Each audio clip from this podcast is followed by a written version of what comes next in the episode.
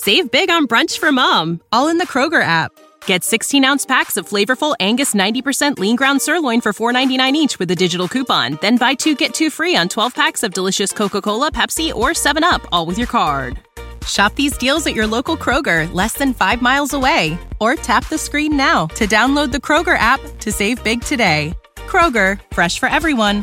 Prices and product availability subject to change. Restrictions apply. See site for details. Do you bleed green? Are you an ultimate Eagles football fan? Well, you're in the right place. Well, you're in the right place. Red, This is Birds 365, hosted by the new Mac and Mac, Jody McDonald and John McMullen. Here we go, here we go! Who collectively have covered and talked about more than 50 plus years of Eagles football. Kick off your day with Birds 365. You'll get debate. We love to argue. You'll get the real story from inside the locker room. And you'll hear from some of the great football minds from around the region. You're about to become an Eagles insider. Get in the game. Join Jody Mack and Johnny Mack and join the football community that flocks to Birds 365. Birds 365 starts right now. Welcome to the NFL. Let's go! Let's go! Go!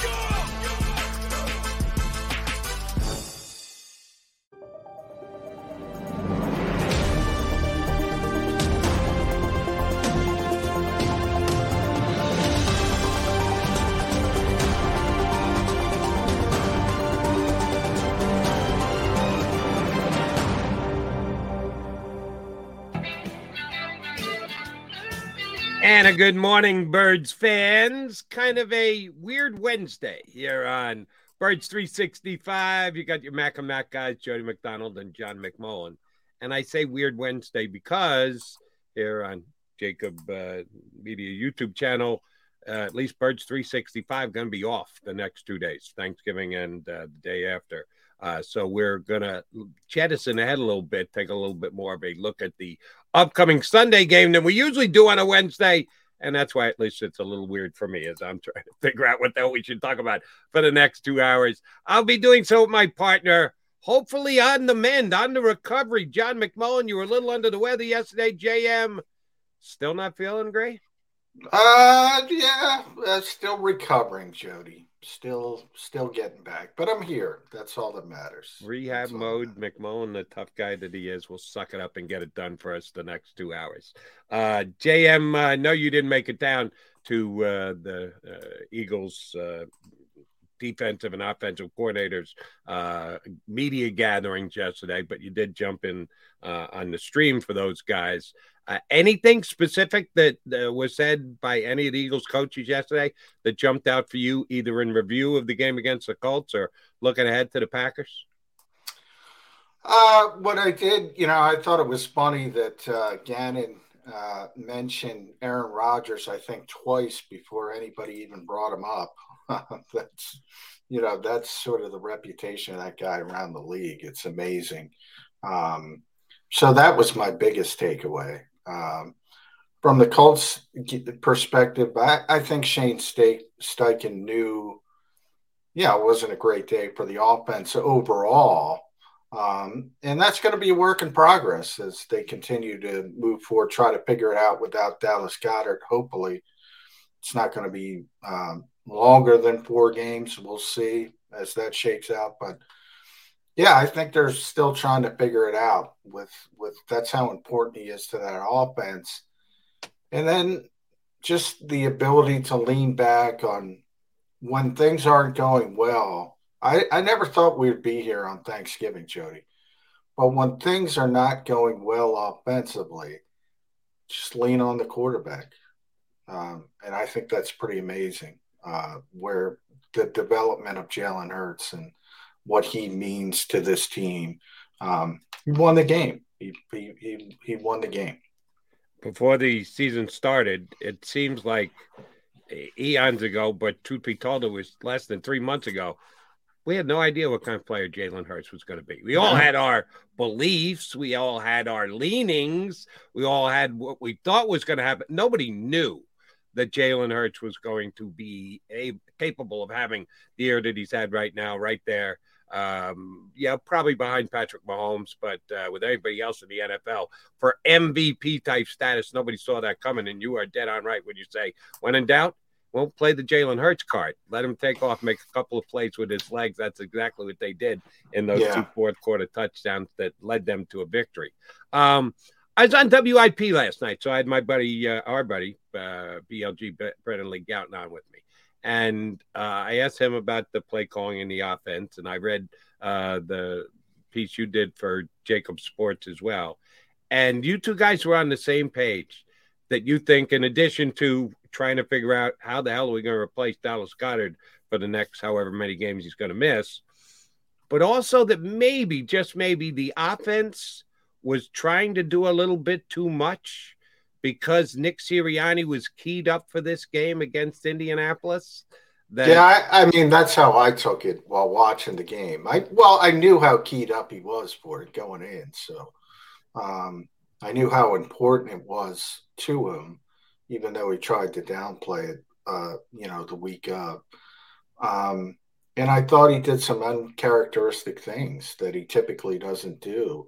Um, so I thought he pressed a little bit, you know. And it's interesting if Frank Frank Reich was still there, it probably wouldn't have happened. You know, I think he wanted to win even more because Jim Irsay fired Frank Reich. And I think it hurt him a little bit, to be honest. You uh, think it manifested itself in the play calling by both he and Shane Steichen? I think it did. I think it did. I think the game plan, too many bells and whistles to try to make up for Goedert. You know, they had all these different packages and, you know, takes a village type thing. No, just rely on, you know, your best players.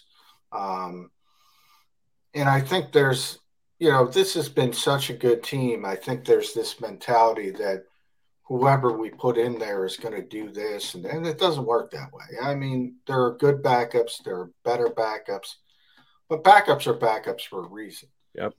And and especially when you're talking about a star player, and that's what Dallas Goedert is, whether oh, yeah. the national media's caught up to it or not. That's what he is. Um, you're not replacing him, so you got to go about things in a different way. You got to lean on AJ Brown, DeVonta Smith, or the running game with that offensive line.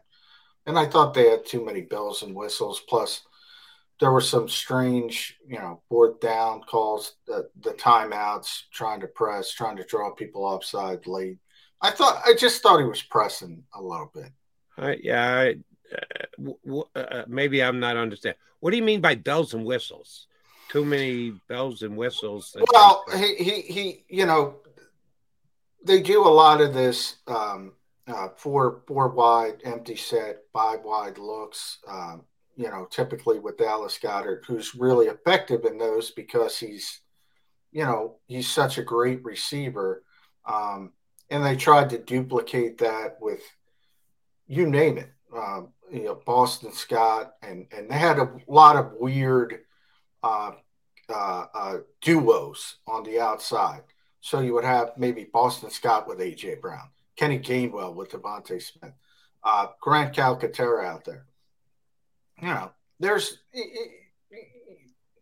there's no need to do that, and, and especially in this game, uh, Indianapolis is struggling, uh, but I think their defense is better than people realize. Yeah, uh, they they have a very good defense. More of their issues are on the offensive side of the football, and I I thought they you know maybe didn't pay enough respect to that to that defense and the realization that they're going to be able to shut down uh, certain things on the outside that are not uh, desirable from a personnel standpoint.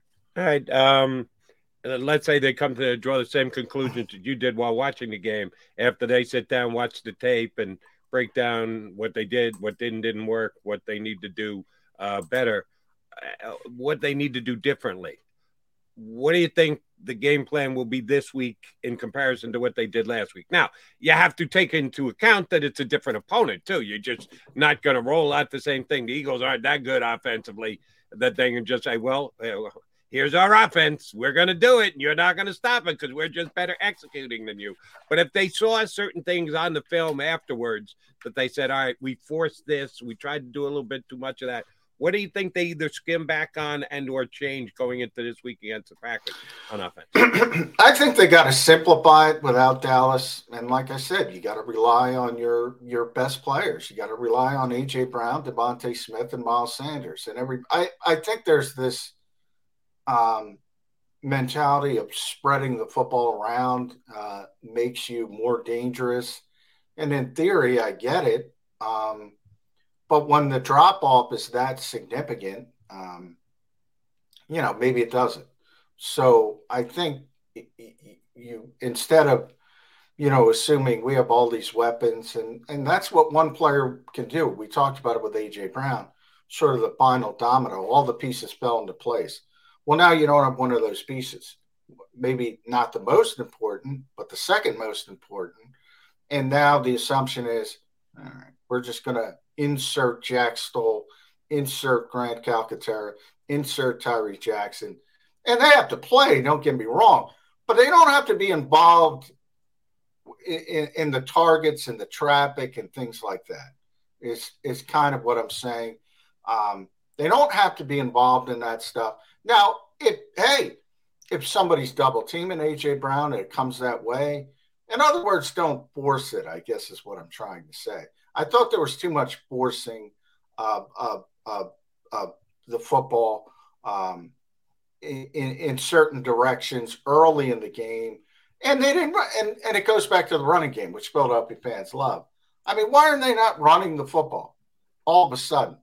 I, I that that is probably the bigger aspect of it. Why are they not running the football? Why are all these four and five man four man looks, five man empty set looks. Now, and, and Jalen Hurts is a big part of that running game, and he was very effective, certainly very effective in the fourth quarter when it mattered. But the traditional, as I would call it, running game, what what where's that gone, Jody? Why if, why why is that not a part of, of this without Dallas guy? If you're talking about formations, I get it. But in actual throws, which kind of at the end of the play, that's the most important thing. Yeah, more formations. If I, uh, it was more formationally. It's right. like why why are you like they're not scared of of certain people on the outside. So, you know, in, in the book now, sometimes you're doing those looks for just that's whether they run quarterback draw. With, yeah, with I was going to say that helped with the touchdown play because the Colts had not seen that look all day, and uh, the but they were uh, snipping it like out, the, part of like and, the Red and, Seas, and, and and that's where um, Shane Steichen deserves some credit because they were snipping that out when they went empty. It was probably going to be quarterback draw, not early in the game, but you know they were still trying to throw the football when Jalen kind of said, "You know what? I got to put this on my shoulders," and they were looking quarterback draw, quarterback draw, quarterback draw, and all of a sudden they bring, I forget if it was Boston, I think it was Boston. They they motioned him back in, so it wasn't an empty set on the touchdown, and the Colts were fooled by it because they thought, all right, they're going to run a play, they're not going to run the quarterback draw. So that was a nice adjustment by Shane Steichen. But yeah, overall, I thought they pressed too much on offense. They didn't rely keep it simple, stupid. That's yeah, you know the old saying. Of the 23 passes Jalen Hurts threw, 16 of them were to uh, Smith and to uh, Brown. So that that that's targeting your guy. They got 16 of the 23 passes. So it wasn't like they were forced. yeah, I meant more. I meant more formationally, Formation. and they were trying to do it early, uh, but I meant more formationally, and it's just not it's just not scaring the opposing defense. So, you know, take advantage of your offensive line, take advantage of, of you know, arguably the best part of your team.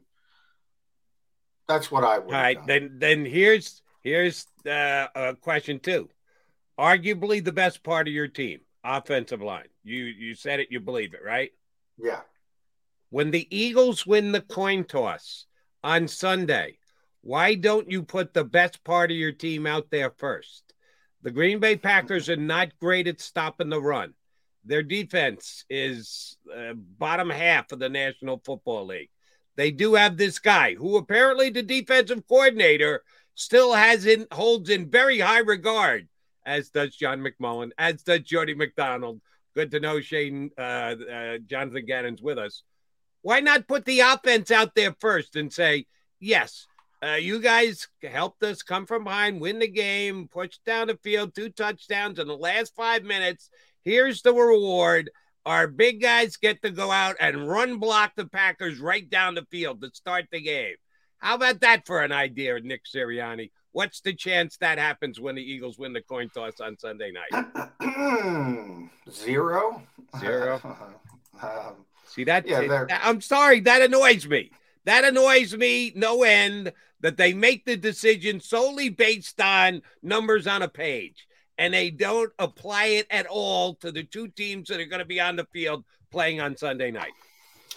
Yeah, I'm, with you in general. I think there are there are opportunities, and I go back to the playoffs last year in Tampa Bay. I would have, you know, if I'm winning the toss, I'm taking the football. That was a different time frame for the Eagles. They were a significant underdog. I was trying. Uh, Jalen Hurts wasn't playing like Jalen Hurts is playing now. When I have the best team, I, I do want to defer. I, I want to defer. And the Eagles have the best team um, more often than not.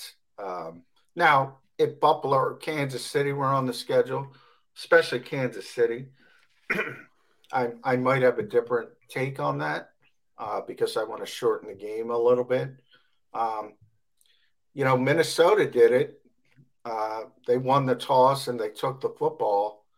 Third play, strip sack, Micah Parsons, um, 40 to 3, Jody. Uh, so, look, coin tosses, whether you defer or don't defer, aren't going to win you football games. But by and large, sort of like analytics in baseball, launch angle, that nonsense. You know, if you if you score at the end of the, the first half and you get the football in the second half and score again, you're going to win the game. So 92% is the last number I saw. it's not just the Eagles. Right. The vast majority of the league does this, and they do it for that reason. And I think it should be on a case by case, game by game, matchup by matchup basis, not by rote. And I believe the Eagles do it by rote. And I would have the same criticism about any other team. This is not an Eagle thing. This is an NFL thing for me. There are times where you want the football first. You want to make a statement. You believe you're going to move it against the other team's defense. You, you don't have to throw your defense out there first. Just I'm sorry, it, it, annoys me, and it'll annoy me again Sunday when the Eagles win the coin toss because they, always they basically win it every week. They're nine for yeah. ten, so why should this be any different? We'll they rep it, Jody. They practice the coin toss. They, they, they do. They work hard on There's it. No is, that, is that part of walkthrough Wednesday? Is that today's uh, uh Yeah, they are having a walkthrough today, so it is walk. We we're we're at that time of year, um, where it's a uh, scaling back a practice. Uh, I think we might see walkthrough Wednesdays for the rest of the year. I think we might. Every Wednesday? Pretty much. Yeah. Uh, it's getting to that stage of the season. Um, shoot, what game was it this weekend? Uh, who went into overtime this week? I forgot. It was one of the late afternoon games. Um, but they they go out for the coin toss and one team sent out their kicker and the other team sent out their punter for the coin toss. And I said, What the hell? You're not going to send your quarterback out for the. When the Eagles do this on Walkthrough Wednesday, is it Jake Elliott going out for the? Nah. Is this an NFL thing? Nah, I, I never noticed it that way before. The Eagles send out their captains, um, you know, for coin tosses. Who's the special teams captain? Um, who is the special teams captain? Um, oh, it's Ra- Raiders Broncos. Yeah. Yeah. Uh, Daniel Raiders Carlson went out and Yeah, that's uh, weird. That's weird. It was I had no I had because I was on the air. I was on CBS at the time, and I just looked up at the screen. And here comes the tour. Who are these guys? I didn't recognize either one of them. I had to check the numbers. It was the punter and the kicker. I didn't understand that a little bit. Anyway, um, Jake Uh, Elliott is the special teams captain. Jake is. Yeah. Oh, so he would get to go out.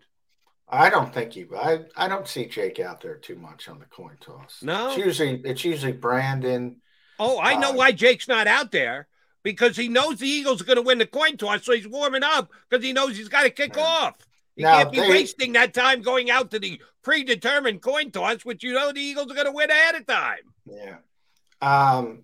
Yeah, I'm not as immersed in the coin toss as Jody McDonald. Yeah, I am. It it it's something that uh, bugs me. It's underneath my skin, and I can't get rid of it because I think the Eagles do it with giving it zero thought whatsoever. And I think it's just another thing that got to be contemplated.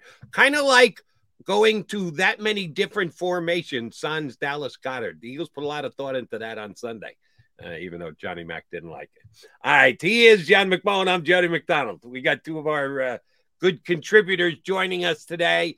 Hour number one, mere matter of minutes. Our buddy Mike Gill from the Sports Bash 97.3 ESPN down at Shore going to jump in as he usually does on Wednesdays. And then in hour number two, we're going to have the voice of the Philadelphia Eagles en Espanol, Rickie Ricardo, uh, Eagles play by play guy on their Spanish radio network and also host on WIP. will jump in, talk some birds with us in hour number two. But up next, on Birds 365, Mike Gill joins Mac and Mac. Go to get your game on. Go for the beers. Go for the cheers. Go for the hit and the hits. Go for the stakes and the stakes. Go to get your parlay on. Go to get your party on. Go for the scene. Go for the screens. Go for the gallery. Go for the win. Go to Ocean. Visit theoceanac.com to plan your visit.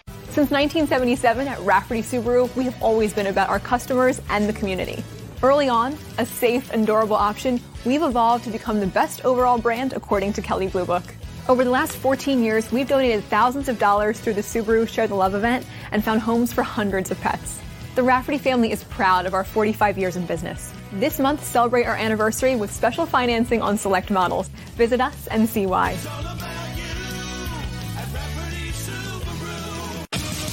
The greatest fans on earth. It's a bold statement, but would you expect anything less from Philadelphia? 58 years of heartache creates a toughness, a grit, a resolve not found in most.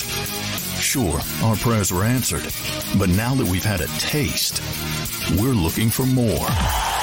Pondley Hockey, official partner of the Philadelphia Eagles.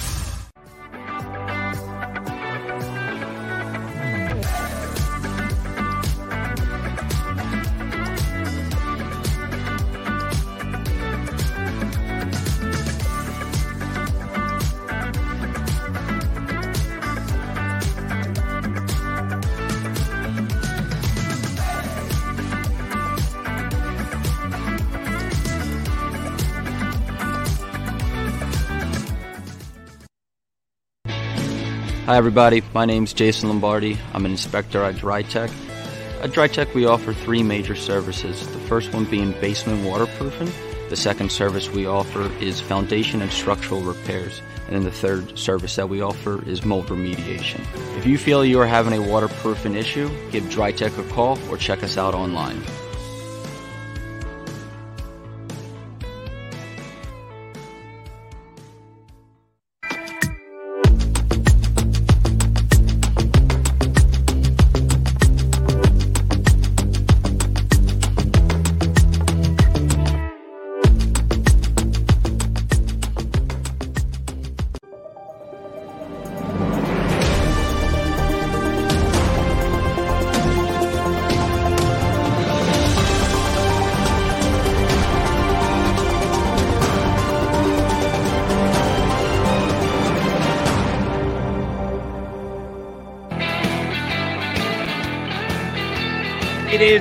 Walkthrough weird Wednesday here on Birds 365, holiday week which means we're doing things a little differently today. Yeah, we're still looking back at what the Eagles had to do to come back and win over the Colts on Sunday, but we're jettisoning ahead to uh, Sunday night because the Packers will be here before you know it because we're not going to be here the next two days. Uh, so we're getting some of our good regular contributors in, like Mike Gill from the Sports Bash 97.3 ESPN down the shore.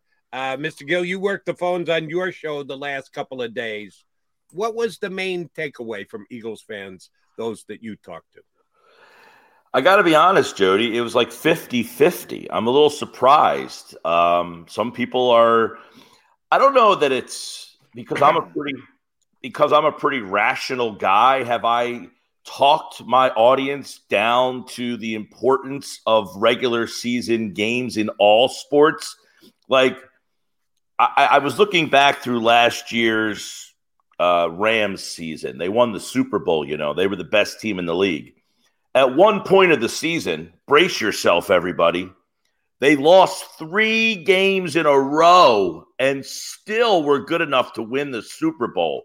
Yeah. You're not going to play your best 17 weeks. Like it's just not happening. The good teams find ways to win when you're not playing your best and you have injuries. And this team is going through some key injuries right now. And another part of this that is, you know, weird is I actually think the Eagles match up better against better teams. These teams that don't have as much talent as them, that try to slow the game down and muck the game up a little bit, they're not built to beat teams that want to pound at you the way that the Colts do and the Titans do and the Giants are going to want to do. So I'm a little surprised at some people being rational about it, but then you have the other side of the coin of the oh, offense yeah. is a mess. This defense still needs to blitz more. The defensive coordinator stinks. Hmm. So it's been kind of 50 50 this week, guys. That 50 50 is pretty good, buddy. I said it yesterday. Yeah. I was shocked at how yeah. rational people have actually been. Maybe it's the holiday season. I don't know. Yeah. Yeah, I was used to saying the NBA. Yeah, people get all upset. It's a Wednesday in Memphis. You know, who cares? I, I've been, I am famous down the shore for coining the Tuesday night in February line where, you know, who cares? It's Tuesday night in February. They certainly don't care. And like Rob Thomson said something in baseball that I think we should all kind of bring into sports is I'm going to manage a game in the playoff differently than I do in the regular season. Like I'm going to give a guy – 10 straight days to see if he can get out of something. I'm not just going to flip my lineup around because this guy's struggling a little bit over 162. I don't know what the equivalent might be in football because there's only 17 weeks and they do matter more. But I do think you see that, you know, much like the Rams last year, they lost three straight games. And, you know, the Rams, we talk a lot about the Eagles and their schedule and who they played. You go back and look at the Rams' schedule last year, they didn't beat anybody. They had one win against a playoff team last year. They beat the Buccaneers way early in the season. Of their losses last year, they lost four games all against playoff teams.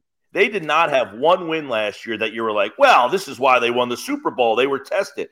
They didn't really have a win last year. I think the parity in this league is so overlooked by people yearning to stamp their opinion. This team hasn't played anybody. Well, neither has anybody else. There's nobody out there to play. Yeah.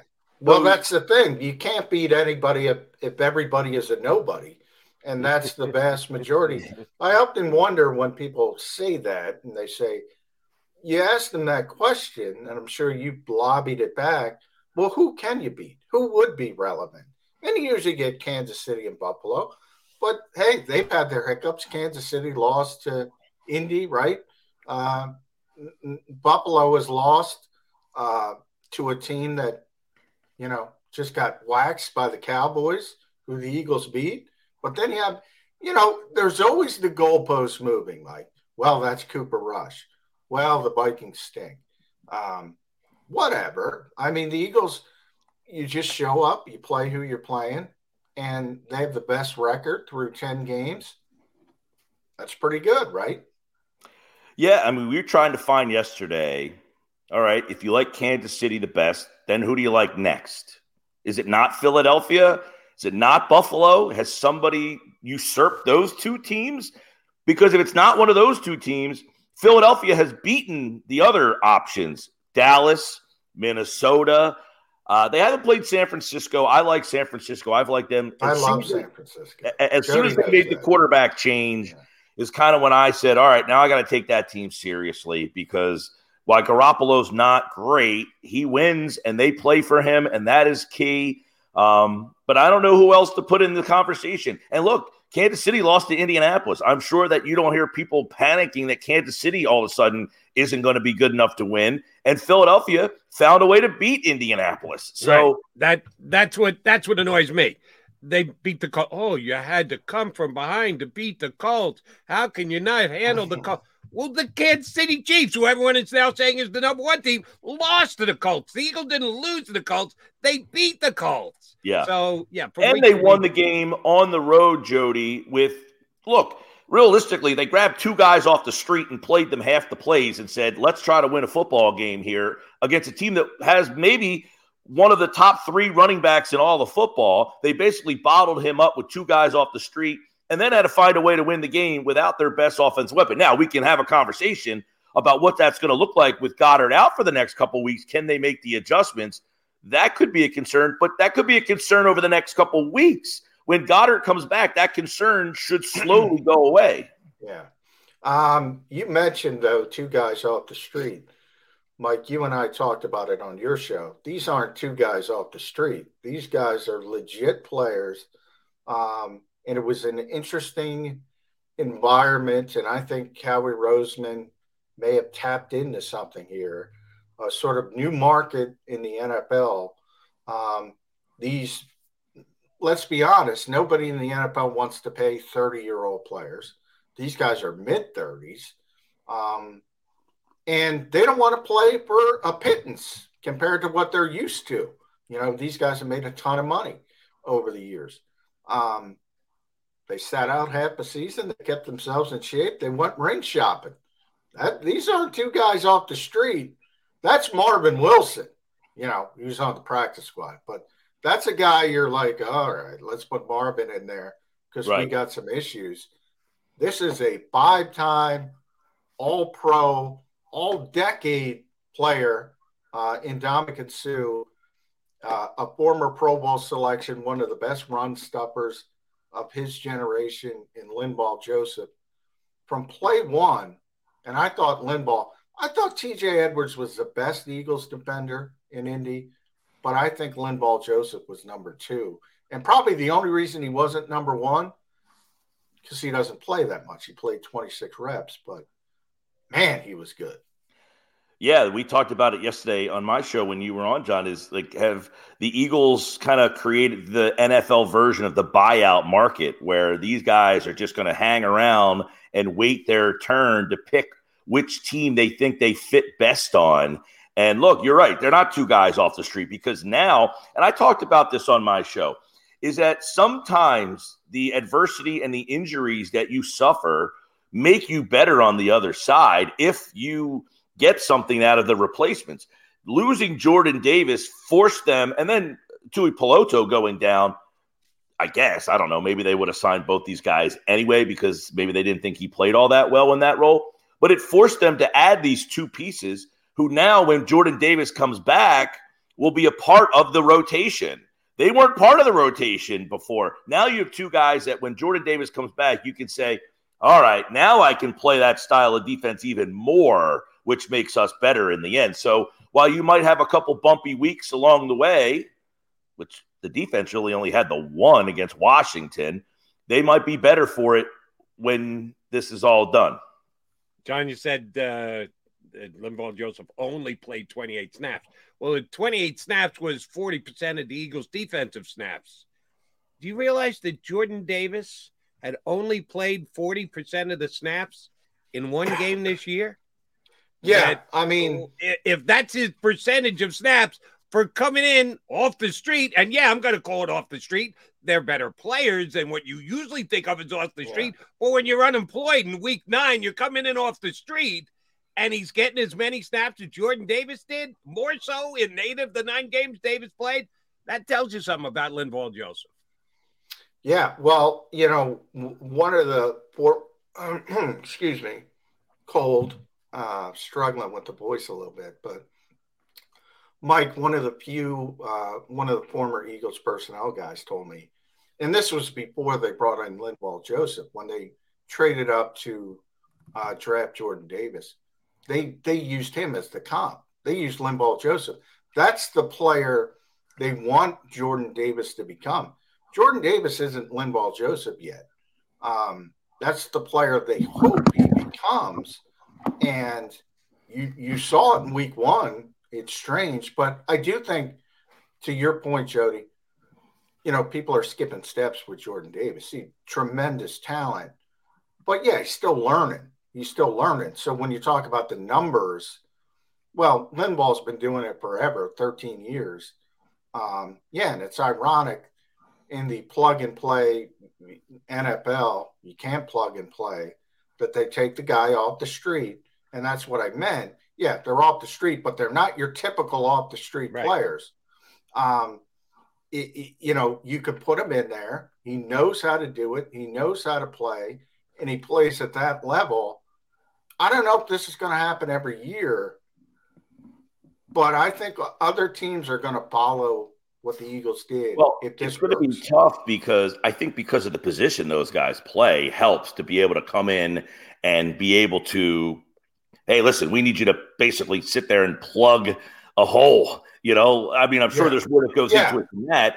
But as opposed to bringing in a wide receiver or a veteran quarterback or a veteran, you know, tight end that has to go through the terminology. But that said, Jody, the, the 40% of snaps that Linval Joseph plays – if Davis come back and can get 30 to 35%, that means that John Gannon can call that style of defense exponentially more than he would have possibly before because with Davis out there, all right, I can go five, three, 40% of the time. And I think that's high for Davis. I don't know that he was quite at 40 for the season. He was working no, his way there. No.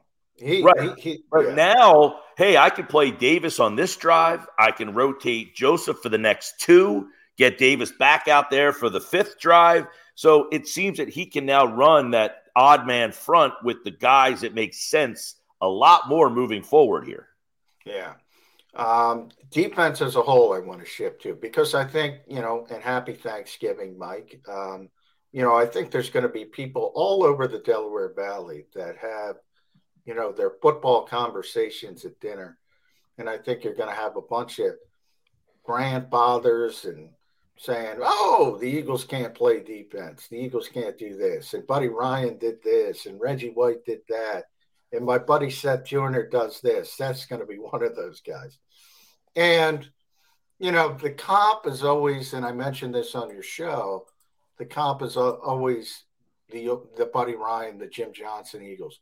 Why are people comping the Eagles defense to Buddy Ryan and Jim Johnson and the 85 Bears and not the rest of the NFL today?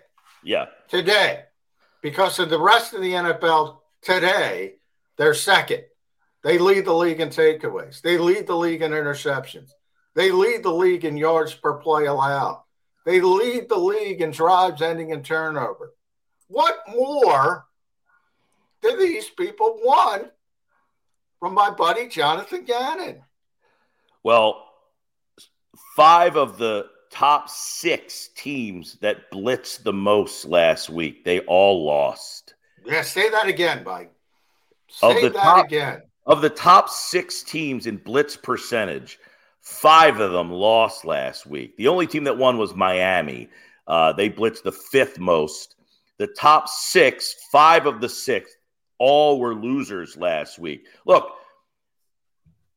the style of game has changed. The rules have changed. Yeah. That's a big problem. The rules changing has dictated having to change the way that you do things. Unfortunately, um, yeah, I mean, everybody is used to seeing these guys flipping around the field and crushing a quarterback from the backside, the ball going flying up in the air, somebody picking it up and running, or guy getting hit and the ball floating up in the air and there's an interception. Well, teams can't really do that anymore. You can't hit the quarterback. If you do blitz the quarterback, there's a good possibility that you get hit too low, roughing the passer, you hit them too high, you hit them down below the knees.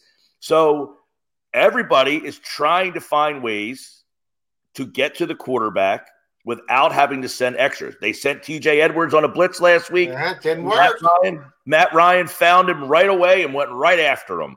Um, so yeah, I mean, do we like the game? I think aesthetically, we could say I liked the game of football when I was watching it in the '90s, like watching Yeah. all the big hits. I'm with But- you.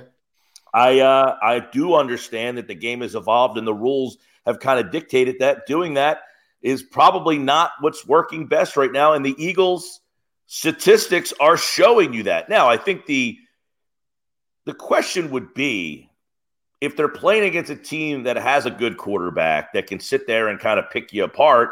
They had this happen to them last year where they played good defense against bad teams and then they played Tom Brady and they didn't look so good. So is yeah, that but isn't that like the rest of the league? The same thing happens. Yeah, when absolutely. you play when you play good quarterbacks, you have a more difficult time. I mean, it's Occam's razor. Well, right? we'll The see. explanation. This should be interesting this week against a good quarterback who has limited weapons of what Aaron Rodgers does. Do they say, Aaron, this team is going to let you throw the ball around the yard, have at it? Or are they going to try to do what a lot of other teams have tried to do, run the ball because they can run the ball pretty well? Yeah, but uh, you got to admit, the Eagles got beat by Taylor Heinicke, which Johnny Mack says he's a journeyman, not going to be a full time starting quarterback. So it isn't like only time the Eagles ever lose is when they're playing a superstar quarterback. No, they got beat by a run of the mill quarterback just last week. Uh, and if you're going to attack Jonathan Gannon, and I'm not as big a fan as John is, maybe not as you, Mike, but I'm a fan. I don't consider myself a Jonathan Gannon detractor by any Yeah. stretch of the imagination. I'm more of a fan than I am a questioner guy. They, people attack him in the wrong way. Yeah, screw the blitz. The blitz doesn't happen in the NFL. The Eagles don't have a blitzing team. The Eagles are doing all these things right without the blitz. So why do you need the blitz? The, the knock on Gannon should be his inflexibility. When another team goes to three tight end sets and you've still got five DBs out there, why? Yeah. Why? Oh, because it's my philosophy. That's the way we play. And God forbid that I ever adjust and change. That's the only knock on Gannon is that he's inflexible. He's too stubborn. His Oh, I- I- defense I is the only way to play defense in the NFL. I can certainly agree, Jody, that the games that where they struggle sometimes defensively, that maybe the adjustments weren't made quick enough. You know, they talk about you got to wait to halftime to make these adjustments. Meanwhile, they got iPads on the sideline the whole damn game. You go over there, you hit play. You know, we had Joe Valerio on yesterday who said, "Listen, when I played in the '90s, you got two faxes." Sent down to you of an aerial shot of the field. That's all you had to study. And that's why you had to wait to halftime to make adjustments. Now you have an iPad, you watch the damn series 10 times before you go back on the field, and you can see everything. So those adjustments need to be made sooner in, in games. There's no question. I think one of the problems, you know, the, the, the games that we look at where they struggled defensively and you're like, they didn't make the adjustments. The two games that stand out, it's Detroit and Dallas, where they had two score leads. And generally, your mindset is these teams are going to pass to try to get back in the game. Yeah. And he's playing for pass. And these teams are saying, you know what? We're going to stick with the run. And that got them back into the game. Now, if you go to a run defense, do they start then throwing and then hit you over the top? So it's almost like he said, I'll let you get some chunk yards on the ground. I'm just not letting you beat us over the top. So I guess it's how you I don't know. Are, are, you okay giving up a bunch of yards on the ground if they're not going to score explosively? Or would you rather say, oh, you're not going to run the ball on us, so we're going to beef up the run, and then they take that shot over the top and you're not ready for it? Yeah, and that's, you know, JG has said it, I think, 10,000 times now. Quickest way to get beat is over the top. And that's the whole philosophy of the Eagles defense, which can be frustrating at times. The Billy Davis style of defense. Yeah. Just beat well, us over the top. Yeah. Um, yeah, I would go more Vic Fangio, but we could throw Billy Davis.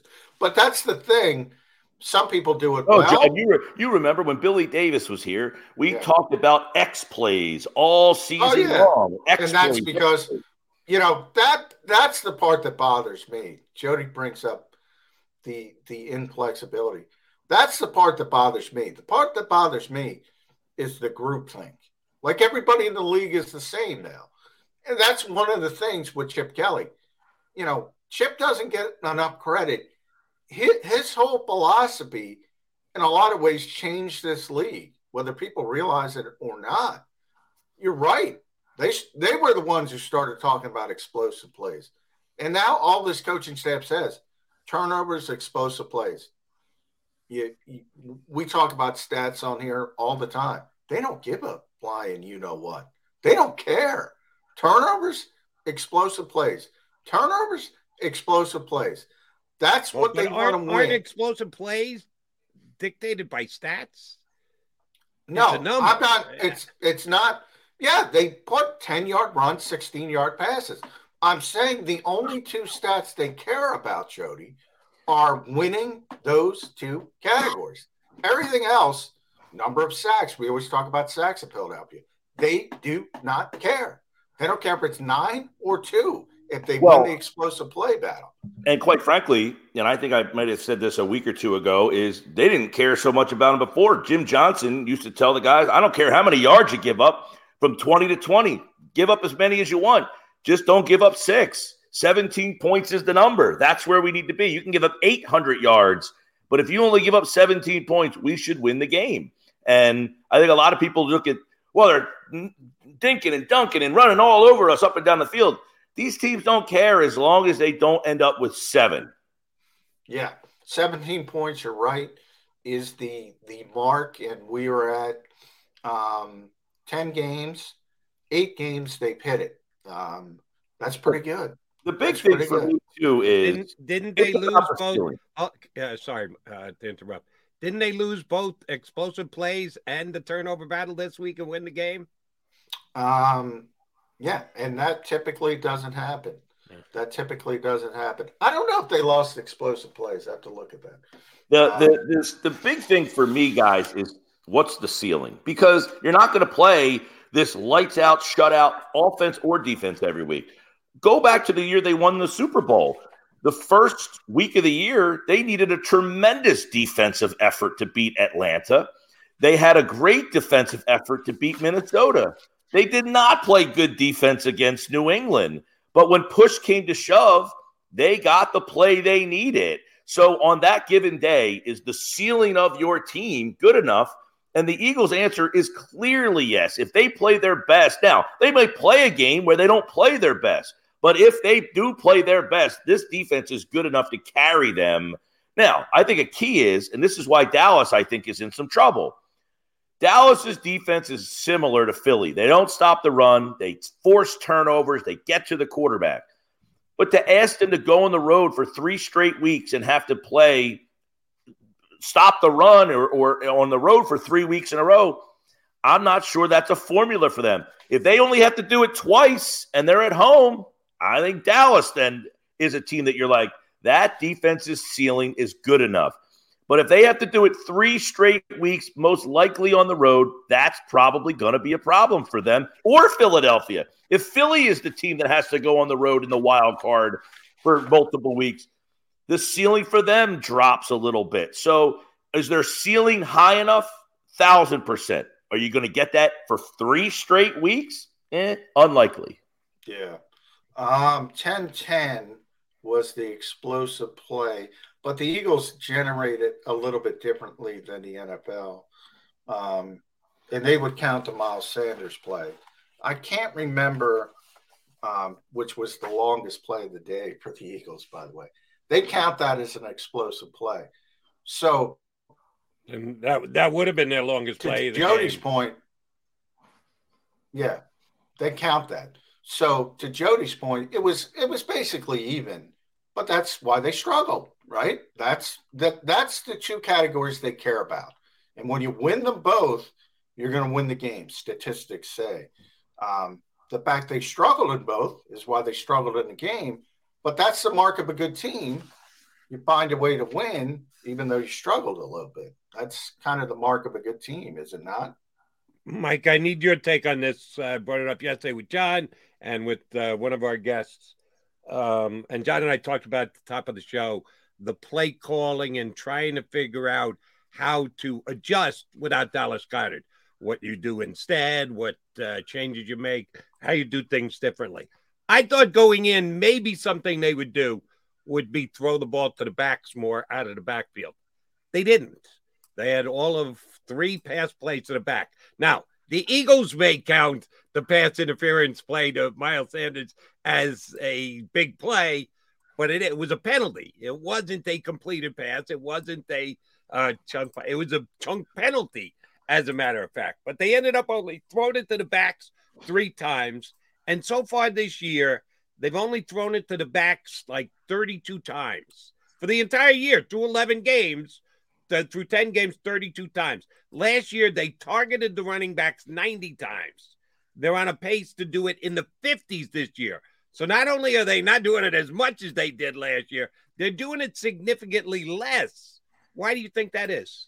Can't answer that question. It's baffling to me as well, Jody. I, I brought this up on my show. Miles Sanders had 50 catches as a rookie for 500 yards, over 500, like 517. That's 10 yards a catch.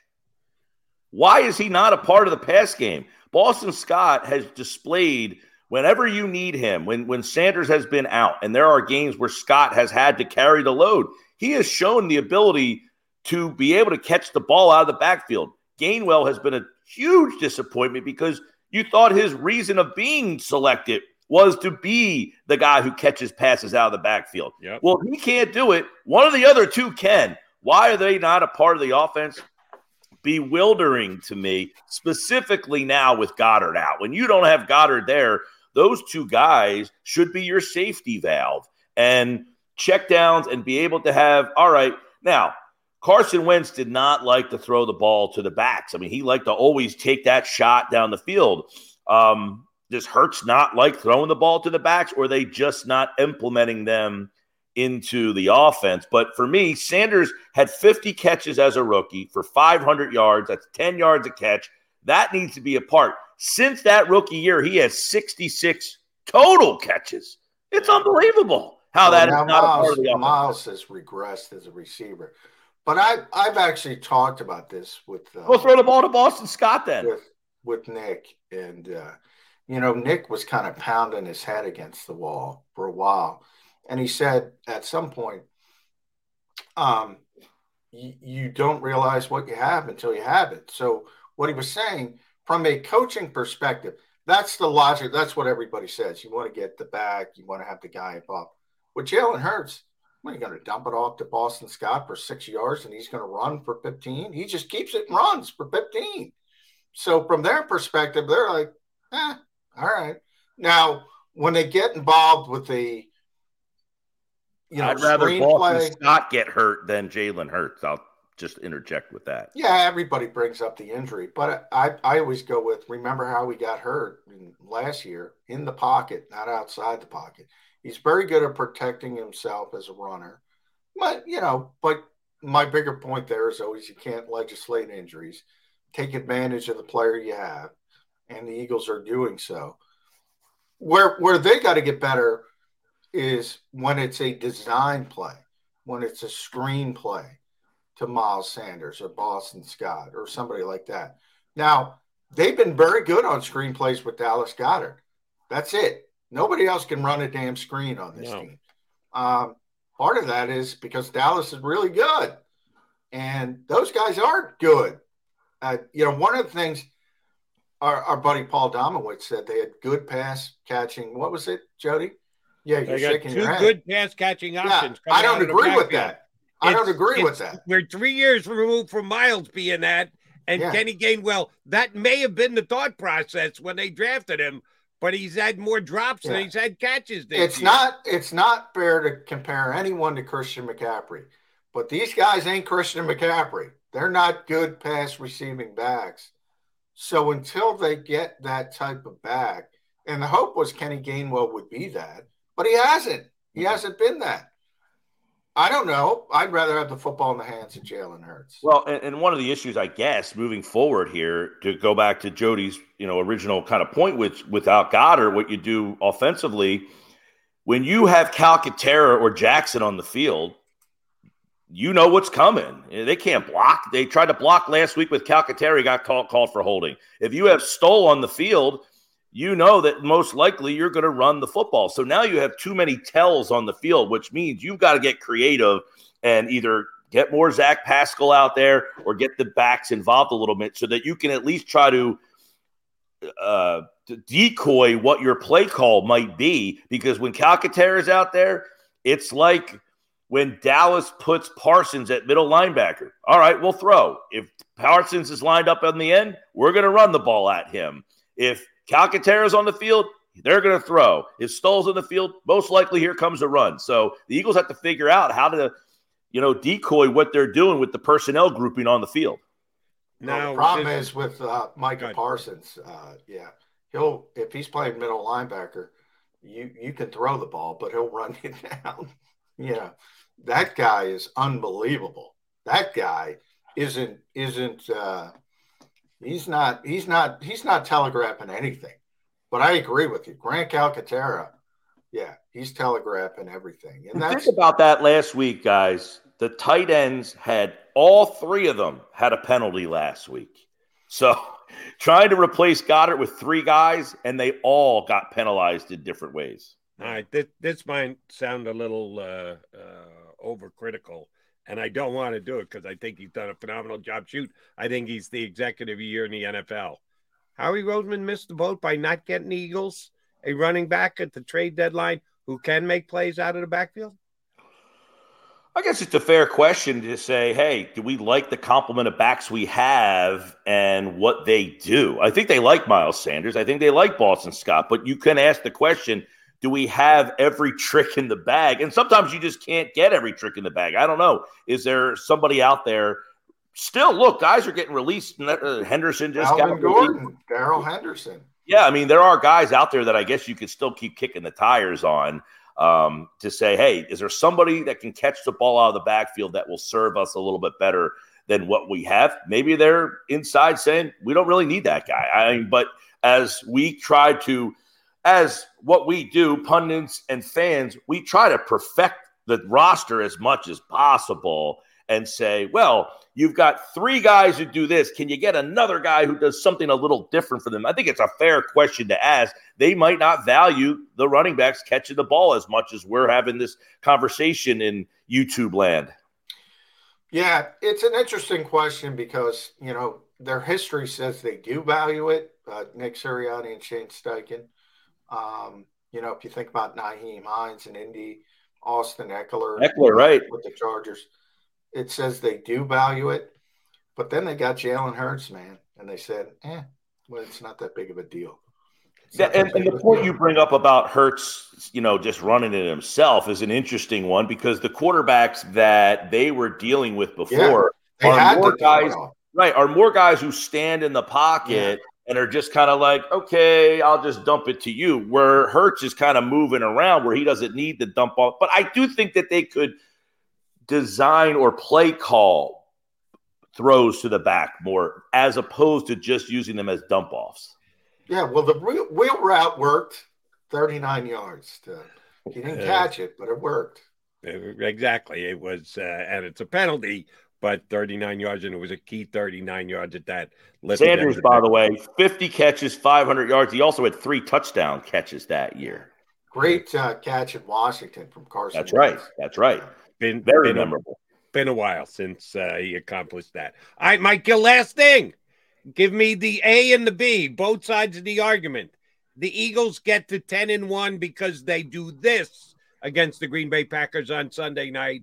Or, man, you guys are going to have a tough time on Bird Street 65 next week because the Packers came to town and beat the Eagles because they did that.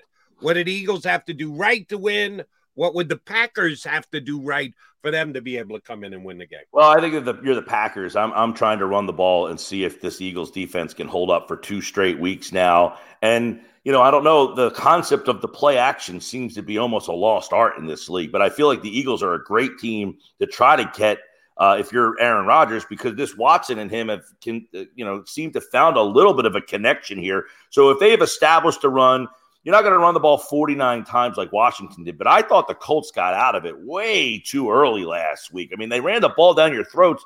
Then the next possession, they they threw the ball three straight plays in a row, and that let the Eagles kind of get their their haunches under them. So, can they establish the run, take a couple shots down the field, catch a nap, and that would probably be the Green Bay way. But for Philadelphia, to me, the Packers offense stinks. Their offense is terrible. Um, they should not be able to get the big plays, the explosive plays. The Eagles should dominate this game with their defense. They should win up front, uh, and they should be able to control. I think they go back to a simplified offense, running the ball, taking it right to this Packers defense, which is good, not great. Uh, but I think if the Eagles, I think the Eagles defense is why they would be the A, why they won the game.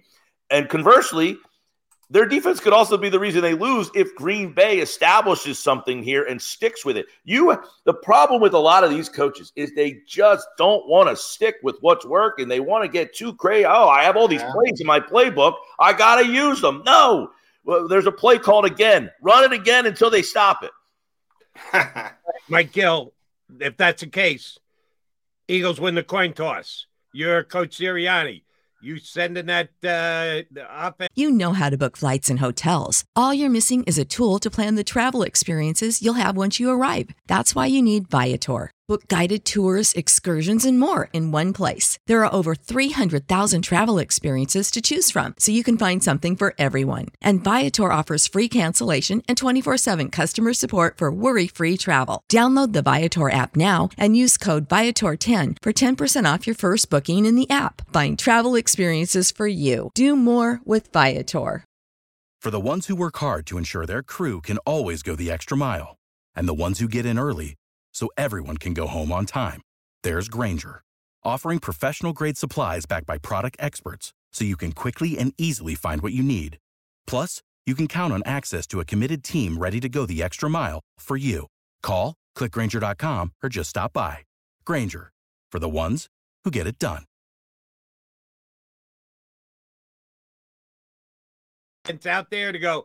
The Green Bay defense stinks. Mike Gill said the Green Bay defense stinks. Let's get a quick seven nothing lead. Go get him, Jalen. Is that what you do if you're Nick Sirianni? Win the coin Uh, toss? po- well, after watching my team's first possessions out of the locker room in the third quarter the last couple of weeks, I may try something different. I've got a strip sack fumble and a three and out. Maybe I do want to establish it right away. It won't happen, but uh, you know, I definitely think the Eagles. I'm going to make a bold prediction. The Eagles are going to lose the coin toss. Oh, I thought you were going to go Sirianni will not defer. This no way. Not happening. Jody, you're a Jets guy. Is this akin to what's going on with the Jets in the coin flip? I saw something about their the coin flip and the Jets. Uh, have you seen this? No, here's the coin flip with the Jets. Uh, Zach Wilson stinks or Zach Wilson stinks. Oh, it's a two headed coin. That's the biggest problem with the. There, no, there's something with the coin flip with the Jets that has happened this year. Um, I think that every time, here it is, the coin flip, every time they have won the coin flip, it has dictated the result of the game. If they've won the flip, they've won the game. If they lost the flip, Really? they've lost the game. Yeah. Okay. Uh, that's so it's six and four, which is right about the numbers of potential coin flips. So Yeah. it's not as outrageous as the Eagles winning nine out of ten and deferring every single time. Maybe just ma- no. I'm not even going to try. I know. I'm just going to get myself upset again. Yeah. it's- Never upset when you join us, Mike Gill. Hey, have a happy Thanksgiving. Don't eat too much, but don't eat too little, big guy. All right, everybody. We'll talk to you next week. Yes, Thanks, you will. Mike. That's Mike Gill. If you get south of, uh, like, say, Washington Township, uh, for those of you in the Delaware Valley, if you're driving around in your car, you can get Gill in the afternoons on 93.7, the Sports Bash uh, ESPN radio. All right, Jody McDonald, John McMullen coming back. Uh, we'll have some fun coming up in less than 20 minutes. The voice of the Eagles, en Espanol. Rickie Ricardo's going to join us. Uh, I got a couple of NFL points I want to run by John when we come back because, yeah, we got a good Thursday. Tomorrow is going to be a good football day. Usually on Thanksgiving, at least one of the games is a stinker. Wow. And yeah. chances are one will turn into a stinker. But on paper, they all look pretty good to me. Uh, a couple things more for Johnny Mac with me, Jody Mac, coming back here on Birds 365. Don't wait until after Thanksgiving for leftovers. It's the new leftover sales event at Jeff D'Ambrosio Destination Downingtown. Jeff must get rid of hundreds of new 2022 vehicles on the lot. Rams, Grand Cherokees, Wranglers. Jeff has them all for less. Jeff has reduced prices and payments to the lowest they've been all year. And Jeff knocks down high interest rates. Save thousands more than anywhere else. Plus, get more for any trade or lease return. You always win at Jeff's. Great selection, best price. Hurry in now. Jeff D'Ambrosio Destination Downingtown. Nobody treats you better. Black Friday sales event. At Pond Lehocky, we've recovered billions of dollars for our clients, and we're confident we can do the same for you. With over 250 years of combined courtroom experience, we've helped over 100,000 injured clients obtain some of the largest settlements in Pennsylvania. One conversation is all it takes to help you and your family get back on track. If you've been injured in an accident, give Pond Lehocky a call.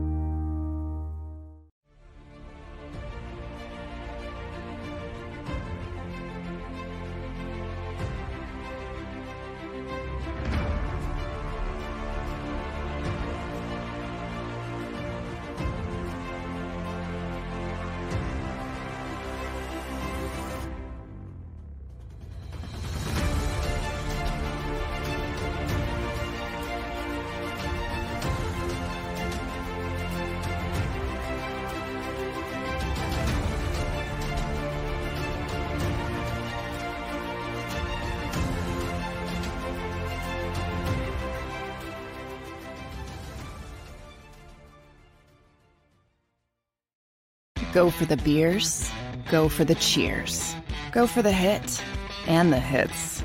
Go for the scene, go for the screens, go for the gallery, go for the win. Go to Ocean.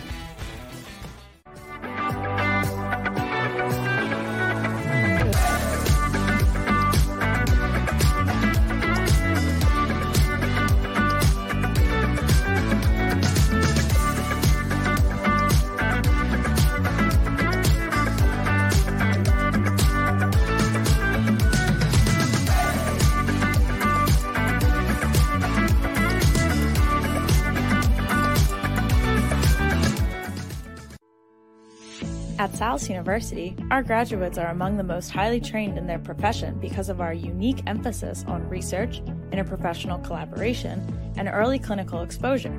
Learn more about our programs at salus.edu.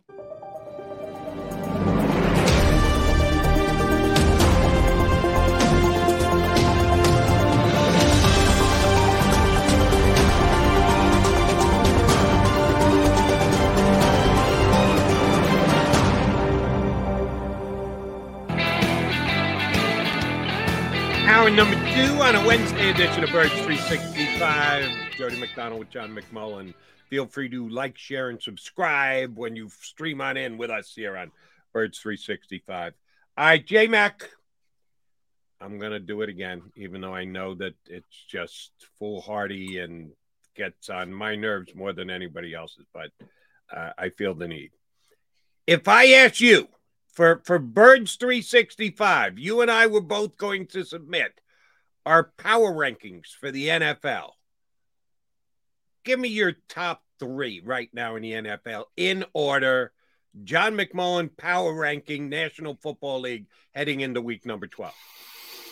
Um, I'm going to go. Oh, people are not going to like this, but I'm going to go. Um, number one, Kansas City. Um, and remember, to me, these things are a snapshot. That's right now. Right, that's what they should be. No, no Dallas Goedert. Uh, so that changes things uh, for the Eagles. Uh, number two would be the Eagles. Uh, number three, I think you can make an argument for three teams uh, Buffalo, um, Dallas, which people are not going to like, and San Francisco, which people are not going to like. Um, I would go Buffalo, uh, probably is the more proven one, but those would be my top three. Okay, you're close, um, but you're not exactly right. So we would have a, a split vote between you and I. Number one is the Philadelphia Eagles. They've only got one loss.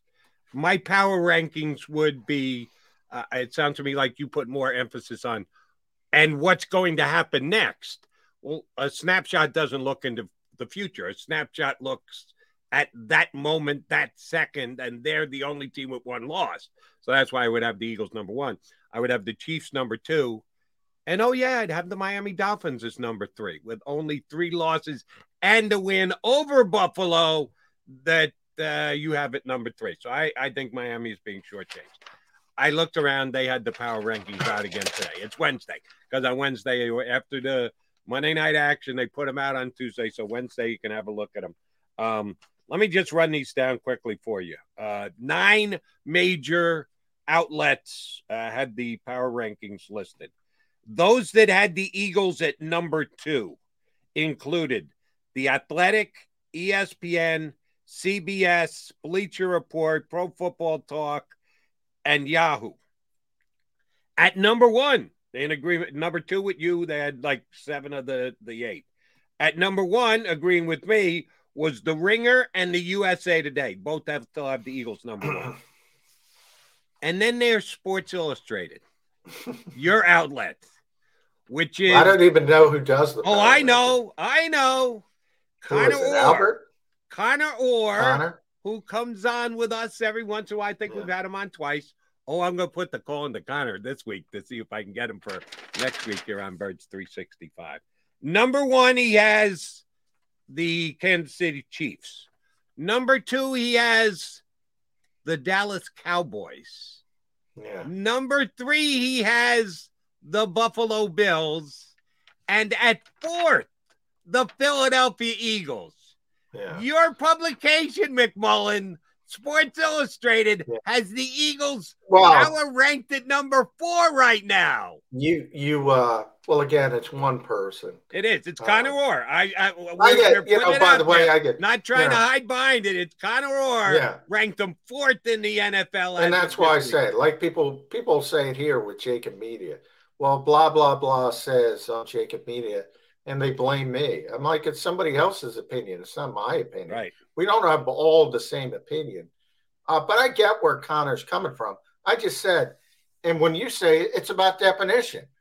You know, when I say snapshot, you have a different definition than I have a definition of. To me, the snapshot is okay, how is the team playing right now? What are the issues with the team? And I think the Eagles now have some issues because of injuries. Not only Dallas Goedert, but Jordan Davis, we always talk about. And I mentioned yesterday on the show, people forget Avonte Maddox. When they had issues after that first drive, it was always involving Josiah Scott. One of the weird things, Baldy, who does a great job, Brian Baldinger, breaking things down, did one of his little video clips on the good plays from Josiah Scott. Well, he had some good plays, and you know, but every single time it was a breakdown from Josiah Scott when Indianapolis did move the ball through the air. So I looked it up at Pro Football Focus. Sure enough, he was the worst Eagles defender by a wide margin.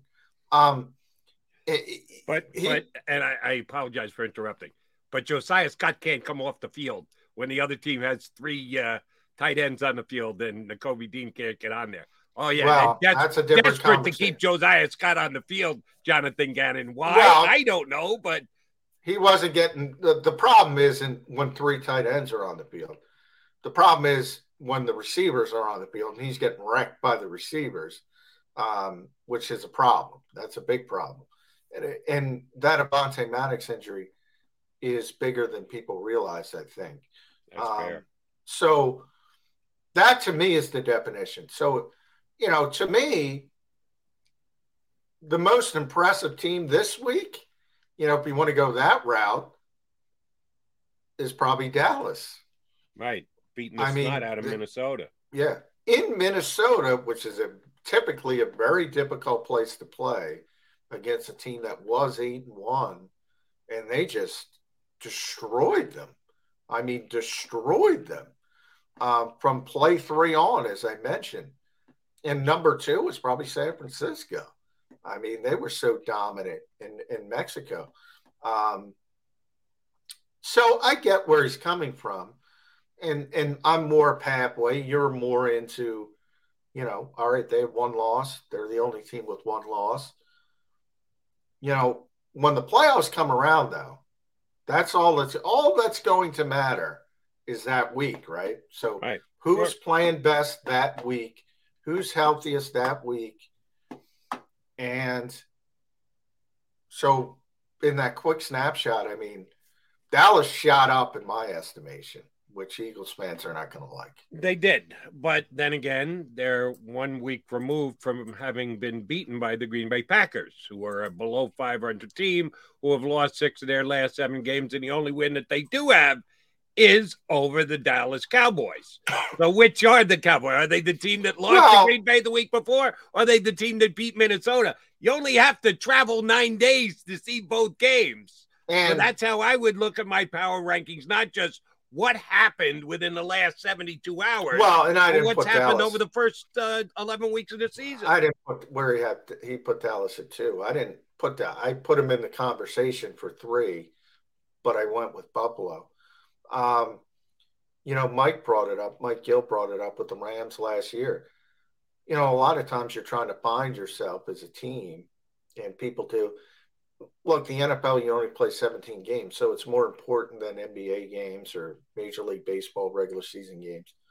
At the same time, though, because of the scarcity of the games, every loss is considered catastrophic. It's not always the case. I mean, if you're if you're bonding yourself, if you're learning from a particular loss, if you figure things out, um, and that's really hard to see in the moment. Um, you know, if I'm the NFC, if I'm in the NFC, like I said, whoever, whomever, whether it's Minnesota or whether it's the Giants, um, sort of these upstart teams, they're not beating Dallas or San Francisco. Um, you know, and again, So injuries you, could do you think the Cowboys going to crush the Giants coming up on Thanksgiving? Yeah, yeah, I do. I'm, I'm, I'm, you know, not like they crushed Minnesota. That's difficult, but yeah, no, I think they're gonna. You mean you mean I'd have to give 37 and a half with the Cowboys if I wanted Yeah. to take them this week against the Um, Giants? I think the Giants are heading downward and they're heading upward. I think they're two ships passing in the night, um, and that'll probably come to fruition on Thanksgiving. Um, yeah, Here's I where mean, here's where you're better team. probably right, John. And uh, I don't think the Giants are going anywhere. I really don't think they're going to do anything. But it all comes down to the levels of critique and or criticism. I checked it last night when I was on the air on WIP. The Eagles are the fa- favorite to win the NFC. Still, uh, San Francisco is second choice. Dallas is third. I could try and find it real quickly. The, the Eagles are like two to one. San Francisco is like seven to two. The Cowboys are like four to one. The Giants are 33 to one to win the NFC. Yeah. They they're tied with the Dallas Cowboys. They have the same record as the Dallas Cowboys. Now Dallas has a tiebreaker because they beat them twice already. They've already played twice. They beat them twice. And the Giants are just buried in the wagering markets to win the NFC. Now, I wouldn't even take 33 to 1 because I don't think the Giants are going to win the NFC. But the the space between the top teams and the drop off to the Giants is just uh, like off the charts. I don't quite get it or understand. it. Nobody believes in the poor Giants. That's why Brian Daboll, it you know, he finishes still a long time, but he's probably the leader in the coach of the year voting because when you talk about expectations versus results, and that's what usually coach of the year is about, he's probably the coach of the year. Yeah, see, I'm. I think that the coach of the year might be right here in Philadelphia. It depends on what. Yeah, but they never give it to the best. You know, Bill Belichick would have 50 of them by this point, but they never give it to uh right, it- but it- John McMahon had the Eagles winning 11 games. What if they win 15? Yeah, you're right. You're right from that perspective. But the problem is, you know, as you go through the season, that sort of goes farther and farther in the rear view mirror. mirror. So when everyone knows a team is good and everyone thinks a team is good and everyone realizes a team is good, then you're supposed to win. I give you Whereas- one outlet doesn't realize the Eagles are good. That would be Sports Illustrated, who has the Eagles power ranked at number four this week. Well, because they the- only beat the Detroit Lions, the the uh, Indianapolis Colts by one point. By the way, Jody, um, number four in a 32 team league is still good. Still good. Still Not- real good. It's not bad, but it's woefully low as to where they actually should be this week, at least in my power rankings. Hey, John McMahon, I'm Jody McDonald. I see on hold. Joining us next, ready to jump in from the green room, the voice of the Philadelphia Eagles and Espanol, Rickie Ricardo's going to join us here on Birds 365. Go to get your game on. Go for the beers. Go for the cheers. Go for the hit and the hits. Go for the stakes and the stakes. Go to get your parlay on. Go to get your party on. Go for the scene. Go for the screens. Go for the gallery. Go for the win. Go to Ocean. Visit theoceanac.com to plan your visit. Since 1977 at Rafferty Subaru, we have always been about our customers and the community. Early on, a safe and durable option, we've evolved to become the best overall brand according to Kelley Blue Book. Over the last 14 years, we've donated thousands of dollars through the Subaru Share the Love event and found homes for hundreds of pets. The Rafferty family is proud of our 45 years in business. This month, celebrate our anniversary with special financing on select models. Visit us and see why.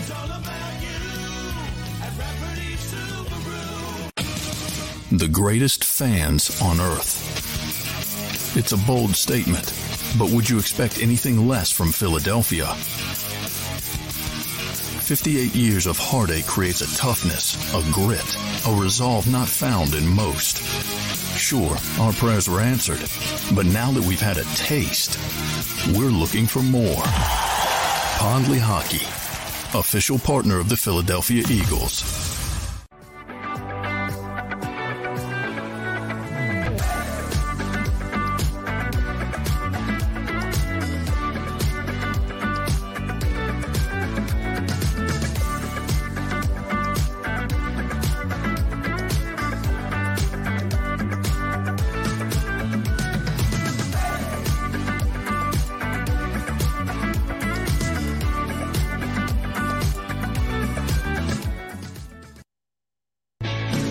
Hi, everybody. My name is Jason Lombardi. I'm an inspector at DryTech. At DryTech, we offer three major services. The first one being basement waterproofing. The second service we offer is foundation and structural repairs. And then the third service that we offer is mold remediation. If you feel you are having a waterproofing issue, give DryTech a call or check us out online.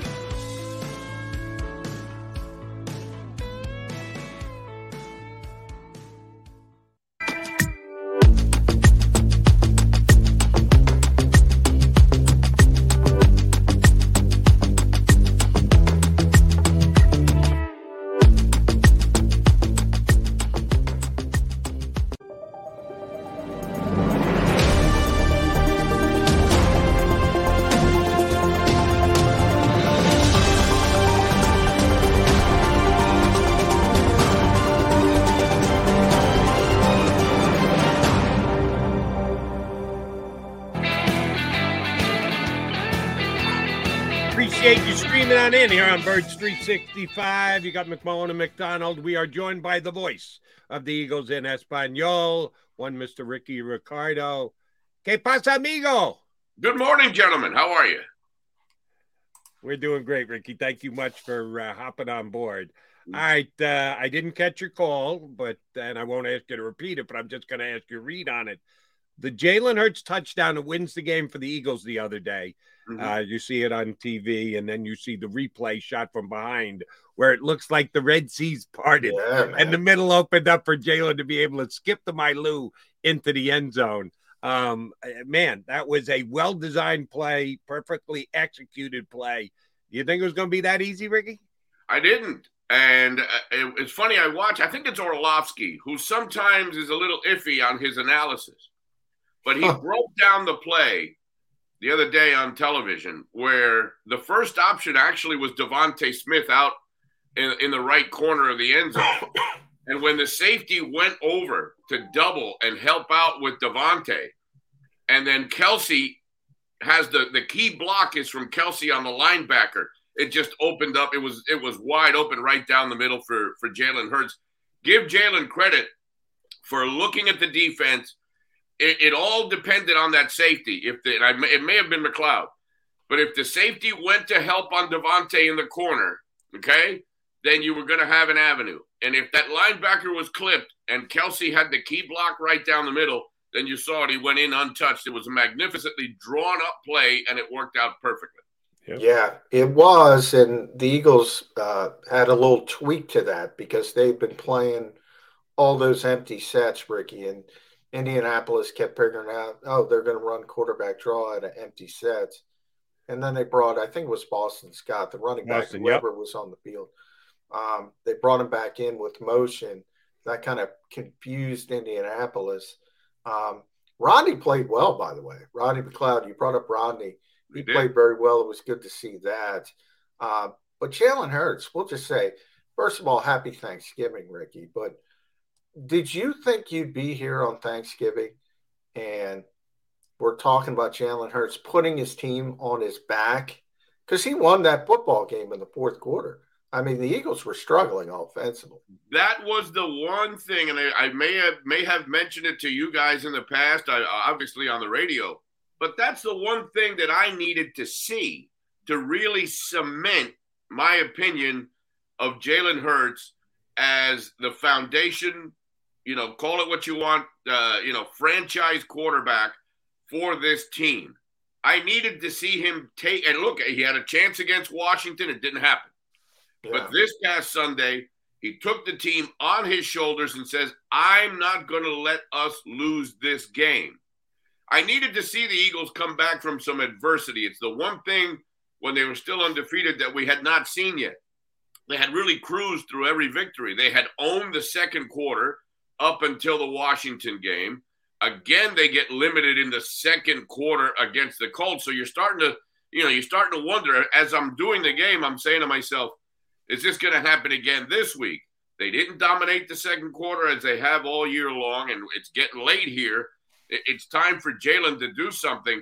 The defense played very, very well. When you, I don't care who it is, you're you're on the road and you hold a team to 16 points, especially after Taylor had just run through them like uh, you know a hot knife through butter on that first drive. So you really, and then uh, one of the three field goals was after a turnover, so you were already on the other side of the field.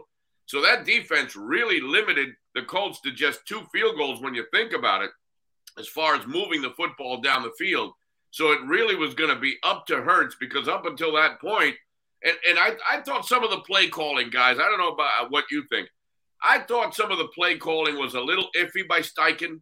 I, I didn't know about the, the three consecutive runs by Boston Scott. Yeah. I my head.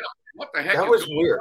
Well, you know, the weird thing about that, Rickie, is they did that in Detroit as well. He doesn't play the whole game, and then they put him on there for these high leverage snaps.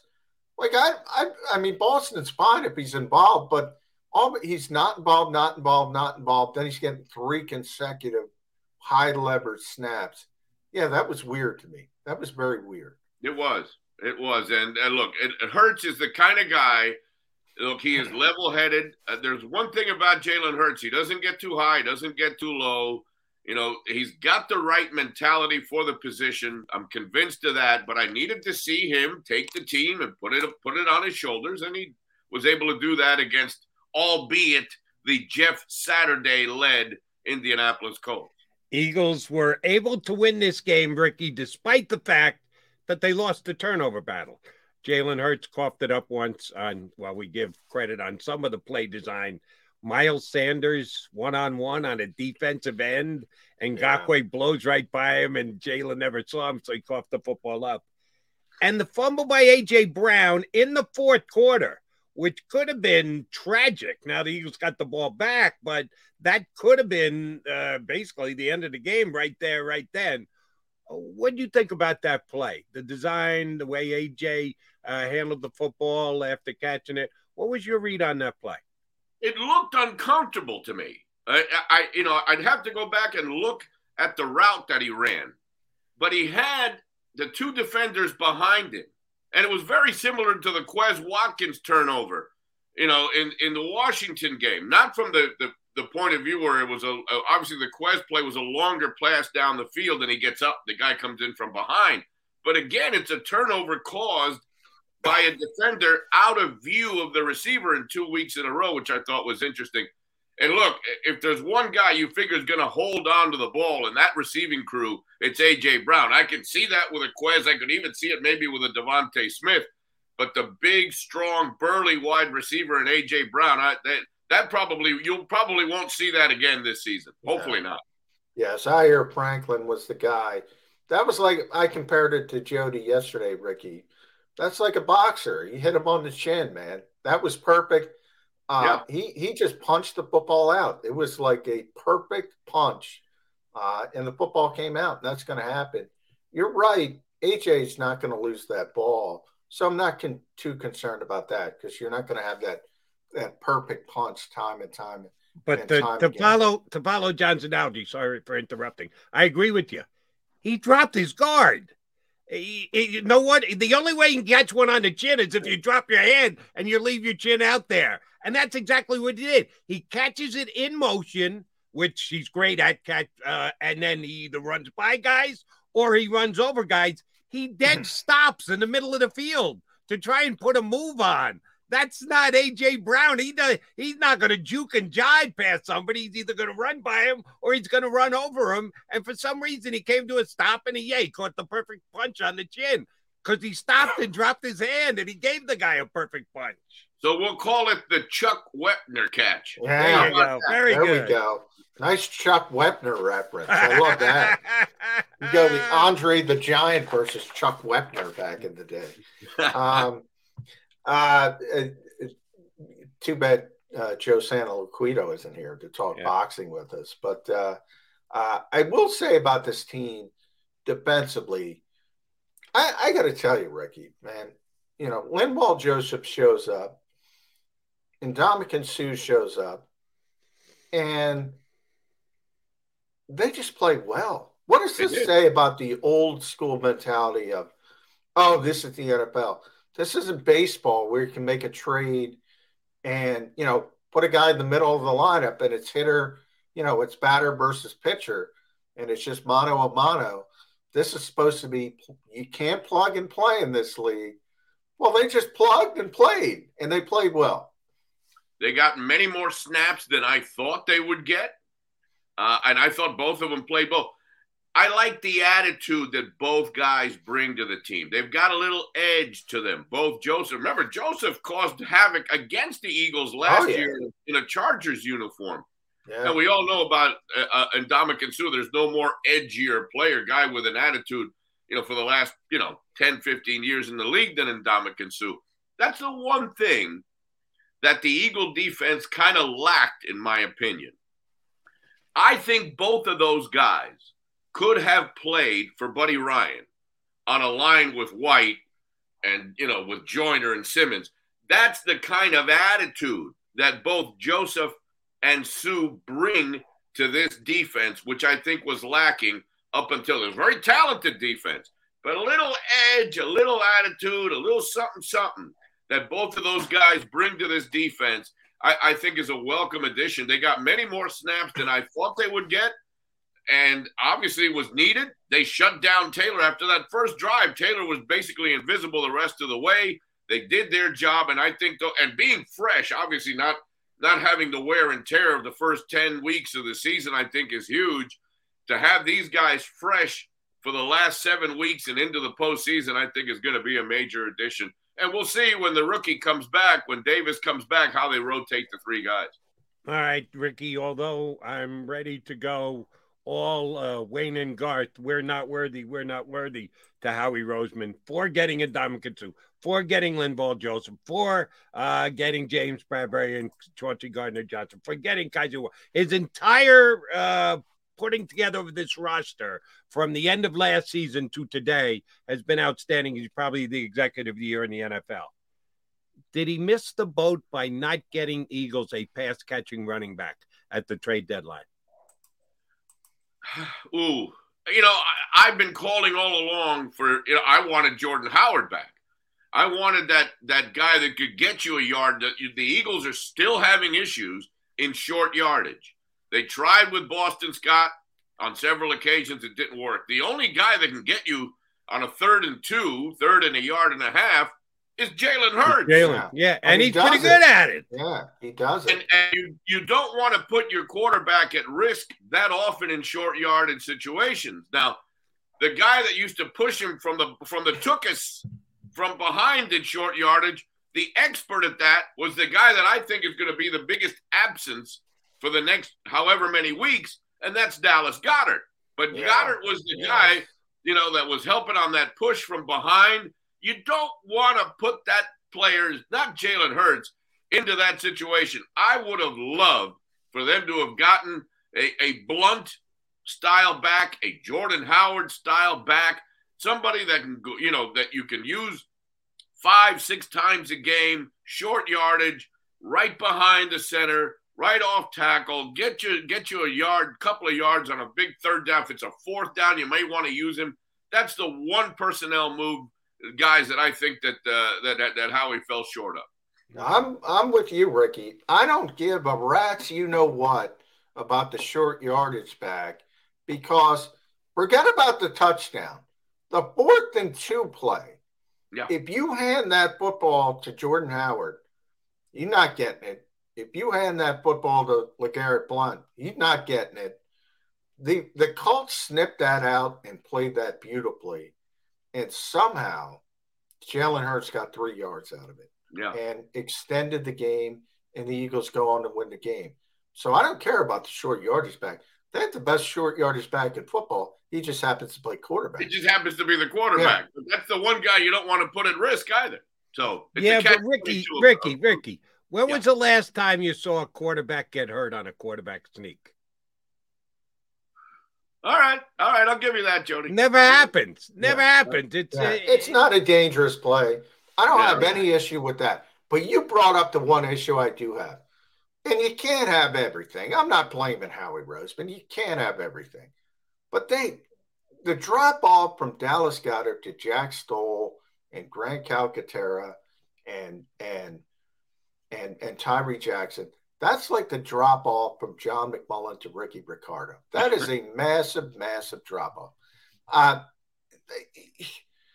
I, I don't know. You got to have something there. I, I, if I look at Howie, I would say, come on, what what is the plan at tight end?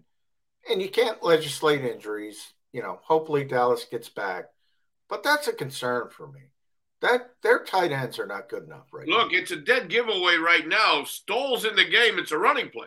now. Yeah, uh, If Calcaterra's in the game, it might be a pass play.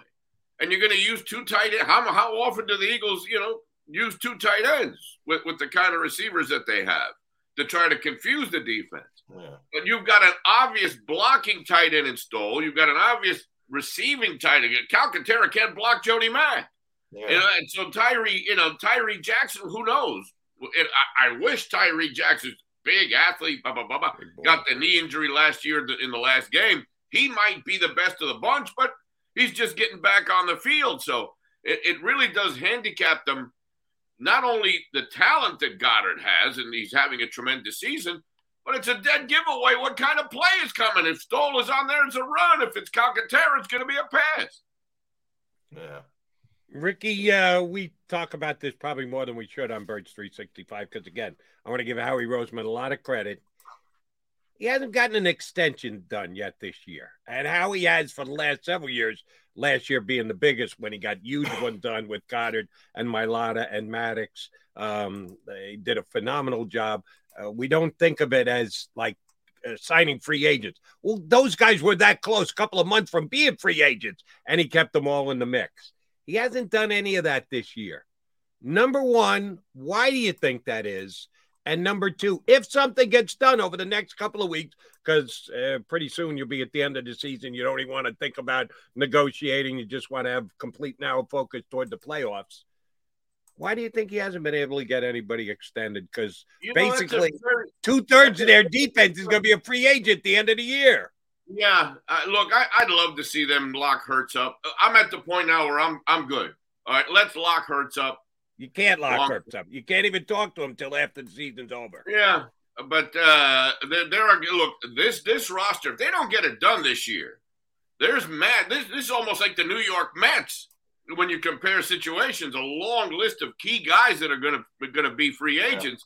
You're really rolling the dice on getting the job done here with this particular group because it could look it could look very very different next season if he doesn't get it done. But look, uh, I, I'll give him a mulligan. Up to now, he's proven me wrong. Every time I've had doubts in Howie Roseman, he's done something to say, ah, there he goes again, and he's done the right thing. So until he fails, I'm going to stick it out and say I'll give him the benefit of the doubt.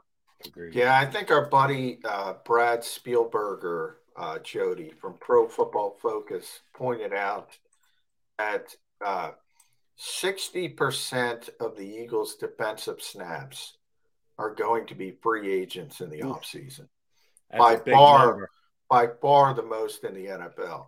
So they have a lot of decisions to make, and they have to sign the quarterback. Oh, by the way, as you mentioned, time to talk, start talking extension with him. But that's for the future. It, right now, because it is Thanksgiving, Rickie, you know, people are going to sit at their tables and talk football, and you're going to have the the old school people saying, "Yeah, Buddy Ryan did this, and Jim Johnson did this, and this Eagles defense can't do that."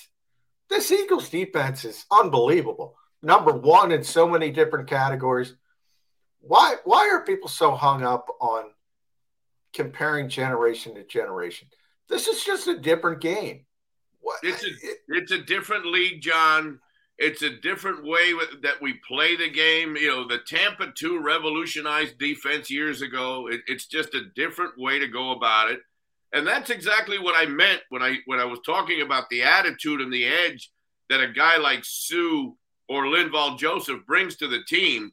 Because I think Eagle fans, especially those old school fans, they like that nasty. Half the stuff those guys did would be called a penalty today. You got personal. We have yeah. personal fouls yeah. left, right, and center. So it's a different set of rules. It's a different game. It's it's. Look, we, we saw Brandon Graham get penalized for putting his hand on a quarterback's shoulder for Pete's sake. Yeah, I know. So it, it's little. I talk about this every week with Seth on the JAKIB uh, post game show. Mm-hmm. I, I'm like Seth is always like, I do this, I do that. And I'm like, you get 15 yards, Seth. Yeah. I mean, it's a different game. Yeah, and you bring up that's a good point with Brandon. I mean, think about that. Think about that. And by the way, that was the correct call. That's the rule. He should have been called for a penalty, but that's the reality of the new NFL versus yeah. the old NFL. Well, it's you know, it's it's uh, uh you know, it's uh the uh, I refer to it as pre Joey Porter and post Joey Porter. Yeah, nice. Way yeah. of playing of playing defense in the National Football League. Post Joey Porter, you can't touch anybody anymore. Yeah, so that, you know, for those that want to see the Jim Johnson days or the or the Buddy Ryan days come back, throw the flag. Throw the flag. There's 15 more. There's another another personal foul. So I, I look. I think they're doing an outstanding job. This defense is is is is playing a style where it's flexible. It's not read and react. It's a little bit of a wide nine here. It's a little tighter over here. They're doing it. They're doing everything that Gannon's asked them to do. Now, does Gannon always get it right? No, but more often than not, he does his play. The, the, the defensive play calling of Bradbury, Gardner John. The additions have fit in perfectly, which is not easy to get a bunch of guys together and mesh as quickly as they did on this defense for this year. So look, I I think the Eagle defense has been outstanding. For those that are going to criticize it, I don't think they know what they're talking about. And I like your Joey Porter demarcation.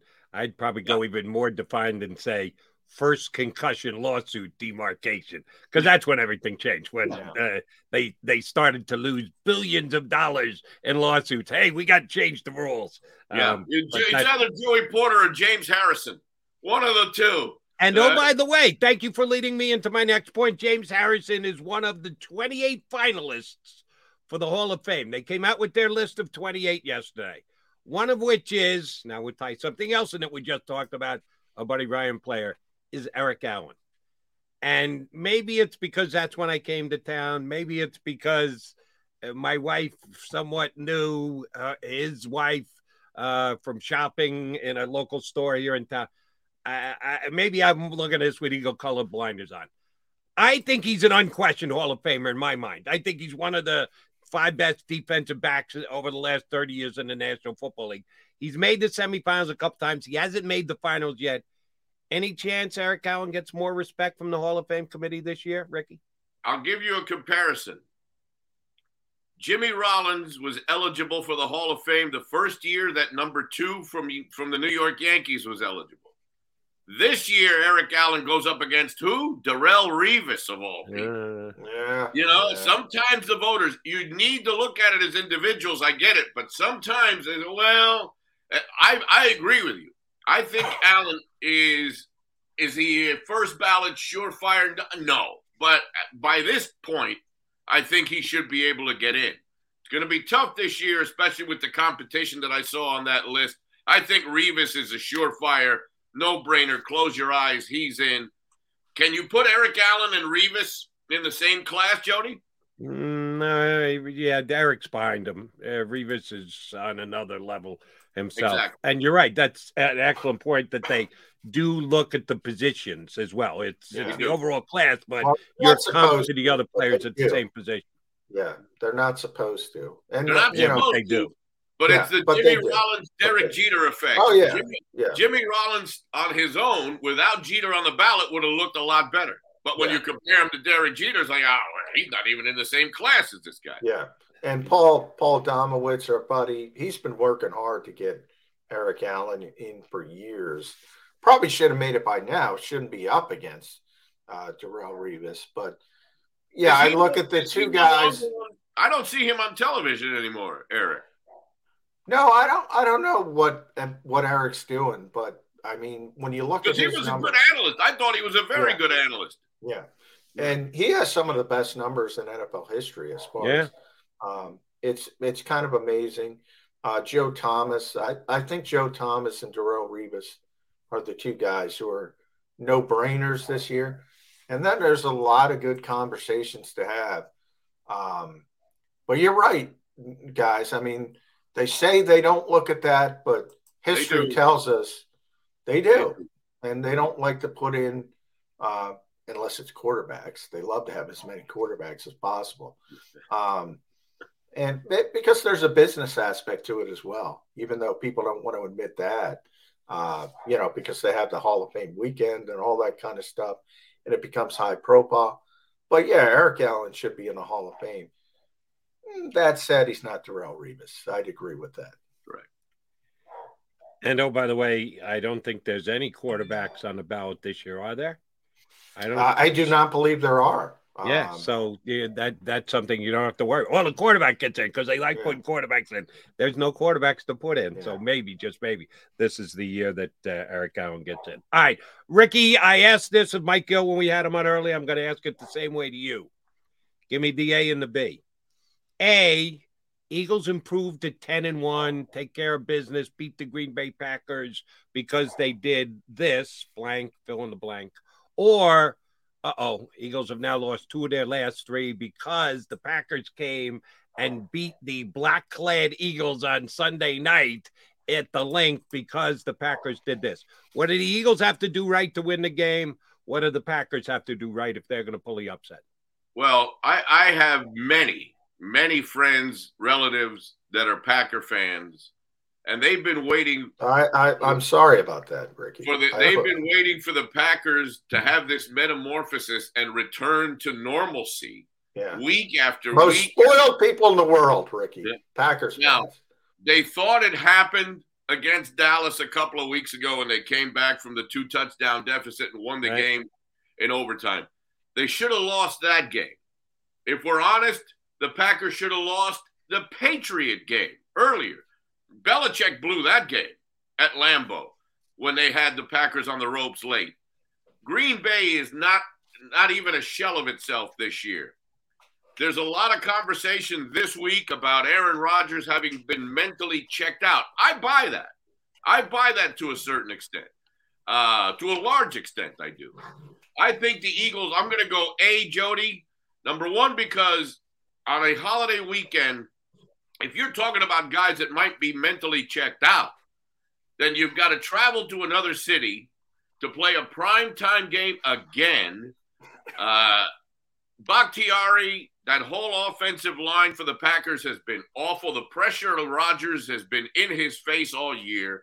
I think the Eagles dominate the line of scrimmage. They put pre- Rodgers may not make it through. We may see Jordan Love at some point in this game on Wow, Sunday. Rickie picking a There's a blowout. prediction. That's There's a the kind of- prediction. that's the kind of pressure that I think they will put on Aaron Rodgers uh, this Sunday night. I, I don't see Green Bay having the big turnaround game. Years ago, if you remember, when Green Bay was slipping and Rodgers had that famous quote of relax. Re- relax, yeah. The Relax. game that they that they turned everything around was at the Linc on a Monday night against the Eagles. Remember, they came in and dominated the Eagles Yeah. and went on a big run, did the Packers, going back a, a couple of seasons. That famous relax year. It's not the relax year.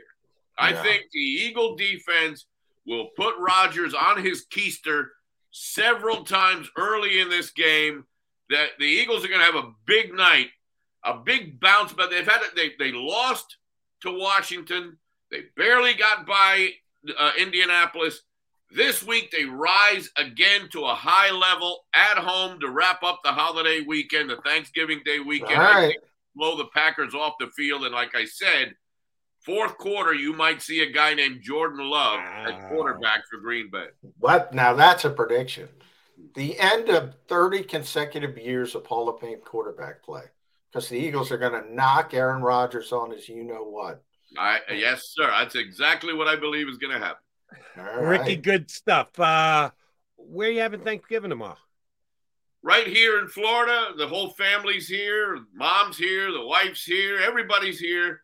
So right here at Shea McCoo, uh, right outside of Disney World in Florida, we'll we'll have an 80 degree Thanksgiving meal. Nice. And then uh, and then we'll go shopping Friday morning. I'll be on the radio Friday morning uh, on WIP with the great Rob Charry, and after that we go shopping every year on Black Friday. We go shopping for our Christmas tree, a natural cut real tree, and we'll spend Friday afternoon putting up the tree. Can A lot get of decent traditions. One, I like get a decent one of those down in Orlando. They got those real Christmas trees. Got plenty of them. That's right. Okay. All right. They just come in from Maine or Vermont, wherever the heck they come from. But they're here. Rickie, Happy Thanksgiving to both of you, you and your families. You know, I love you both like brothers. You do a fantastic job, and it's always an honor and a pleasure to come on. Ricardo, you, it's Rickie. an honor, and a pleasure when we get you Yes. on. Uh, have a happy Thanksgiving as well, and we'll get you back on uh, down the road. And we will be turkey, guys. if if if, Fried. if Jordan, if Jordan? Love if Jordan Love plays on Sunday, you know on Monday we're going to be giving you props here on Birds Oh yeah. that that's a And I'm giving today. you props already for deep frying the turkey. I love Fried that. I love with it. some Cajun Cajun spice fried turkey. You'll never have it in any other way. very nice. Ricardo, happy Thanksgiving, buddy. Felicidades. That is the uh, voice of the Eagles in Espanol, Rickie Ricardo. Nervy prediction. That's Either- a great prediction. Either I love it. such a blowout and or injured because he gets sacked as often as he does. Aaron Rodgers does not finish the game. Yeah. That we will see Jordan Love on Sunday night. I'm not ready to get that bold. If, if gonna- Ricardo is, God bless him. More power to him. I'm not ready to go quite uh, that boldly yet with an Eagle uh, prediction on a win. Hey, Johnny Mac and I do have to give Eagle predictions because we're off on both Thursday and Friday. You'll get McMullen all week, all over the place, and certainly on Sunday before the game, during the game, after the game here on the JAKIB YouTube channel. But he's going to get on the record with me next, right here on Birds 365. Go to get your game on. Go for the beers. Go for the cheers. Go for the hit and the hits. Go for the stakes and the stakes. Go to get your parlay on. Go to get your party on. Go for the scene. Go for the screens. Go for the gallery. Go for the win. Go to Ocean. Visit theoceanac.com to plan your visit. Since 1977 at Rafferty Subaru, we have always been about our customers and the community. Early on, a safe and durable option, we've evolved to become the best overall brand according to Kelley Blue Book. Over the last 14 years, we've donated thousands of dollars through the Subaru Share the Love event and found homes for hundreds of pets. The Rafferty family is proud of our 45 years in business. This month, celebrate our anniversary with special financing on select models. Visit us and see why.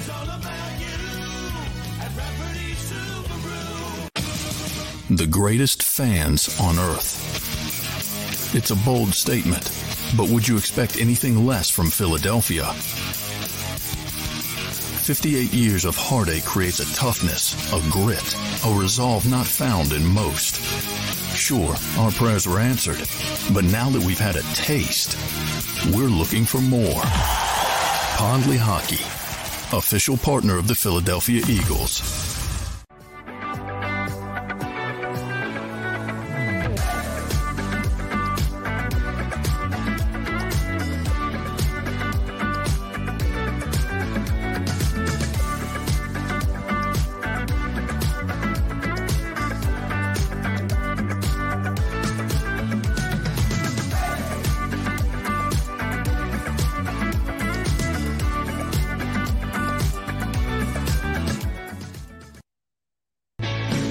Hi, everybody. My name is Jason Lombardi. I'm an inspector at DryTech.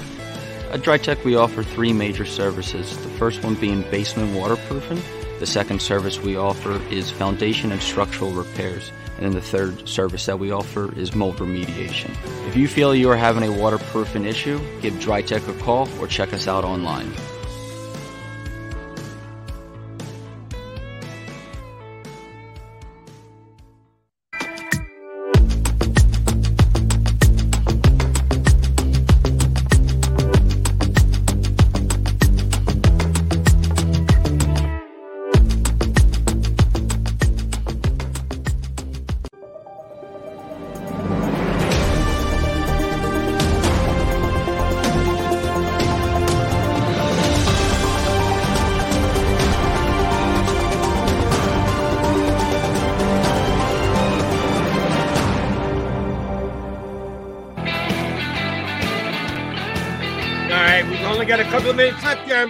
365, not only for today's show, but for the week as well.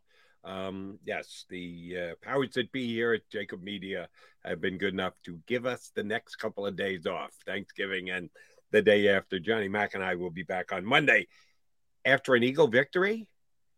Uh, Rickie Ricardo went there. I'm going there. I'll give you details in a second. John McMullen, are you going Eagles win? And if so, how? Yeah, I'm going Eagles win. I, I don't think it's going to be easy though. Uh, but Green Bay's not very good this year. Um, Aaron Rodgers creates some problems. Always creates some problems. He's a very smart quarterback. He's going to get rid of the football quickly. Um, so he's going to create some issues. But their offensive line, as Rickie mentioned, has struggled. They don't do. Their receivers are terrible. Let's be honest, and they're very inconsistent. So even with uh, Christian Watkins making big plays, he also drops the football. Um, you can see the frustration boiling up in Aaron Rodgers. Defense is not good. Um, they do run the ball pretty well. So Aaron Jones is somebody to keep an eye on, especially. Um, so I think it's going to be like it's been without Dallas Goedert here. I think it's going to be a bit of a, a struggle, but they'll ultimately outlast. Probably in the they're favored by seven, probably in the 24 18 range, just under that number, I would say. I, I take the Packers with the number. All right, But so you're Eagles leaning a little bit game. toward the Packers. Um, I'm gonna be a. I'm sticking. I I chided Jonathan Gannon because I think he's a little too stubborn earlier in the show. It's my only knock on him. He's a little too stubborn, uh, and I'm gonna be stubborn. Two weeks ago, when the Eagles played the Commanders, the Eagles were favored by 11. I said, yeah, stay away from the game. But I liked the over. I thought points were going to be scored, and they were. And the Eagles uh, lo- end up losing the game, but the game did go over. Last week, I said, Eagles will win, and the Eagles will cover against the Colts. I kind of like the over again, though. And the last two weeks, I predicted the score to be 31 to 20. I'm taking Eagles 31, Packers 20 again. I'm going back to the same exact score for the third consecutive week. Haven't gotten right either time. They didn't even win a damn game against the Commanders two weeks ago, and they didn't score 31 points this past week. Late touchdown just about got him to 17. No, Eagles win the game because of the offense. I think that uh, Jalen Hurts has a even bigger breakout day. Uh, he scores early, he scores often. I think the Packer defense is a major drop off from where it once was. I think Rasul Douglas will pay a price this week. I know he's been good. Uh, Rudy Ford's not going to make those same plays this week. That was kind of an anomaly last Yeah. week. 31 20 Eagles over the Packers. And we'll be back on Monday to resume it. All right. So, uh, what duties you got other than hanging out with me uh, over the next couple of days? Uh, duties are I got to pick up a turkey today. Um, yeah, I, I um, meant Eagle coverage duty. no, yeah, I know what you meant. Nothing uh, is what uh, you're saying. Okay. No, uh, they're they're practice. The practice. It's a walkthrough today, though. Um, but I'm still debating. I don't want to scare everybody whether I'm going down there because uh, right. you know I don't want to get the.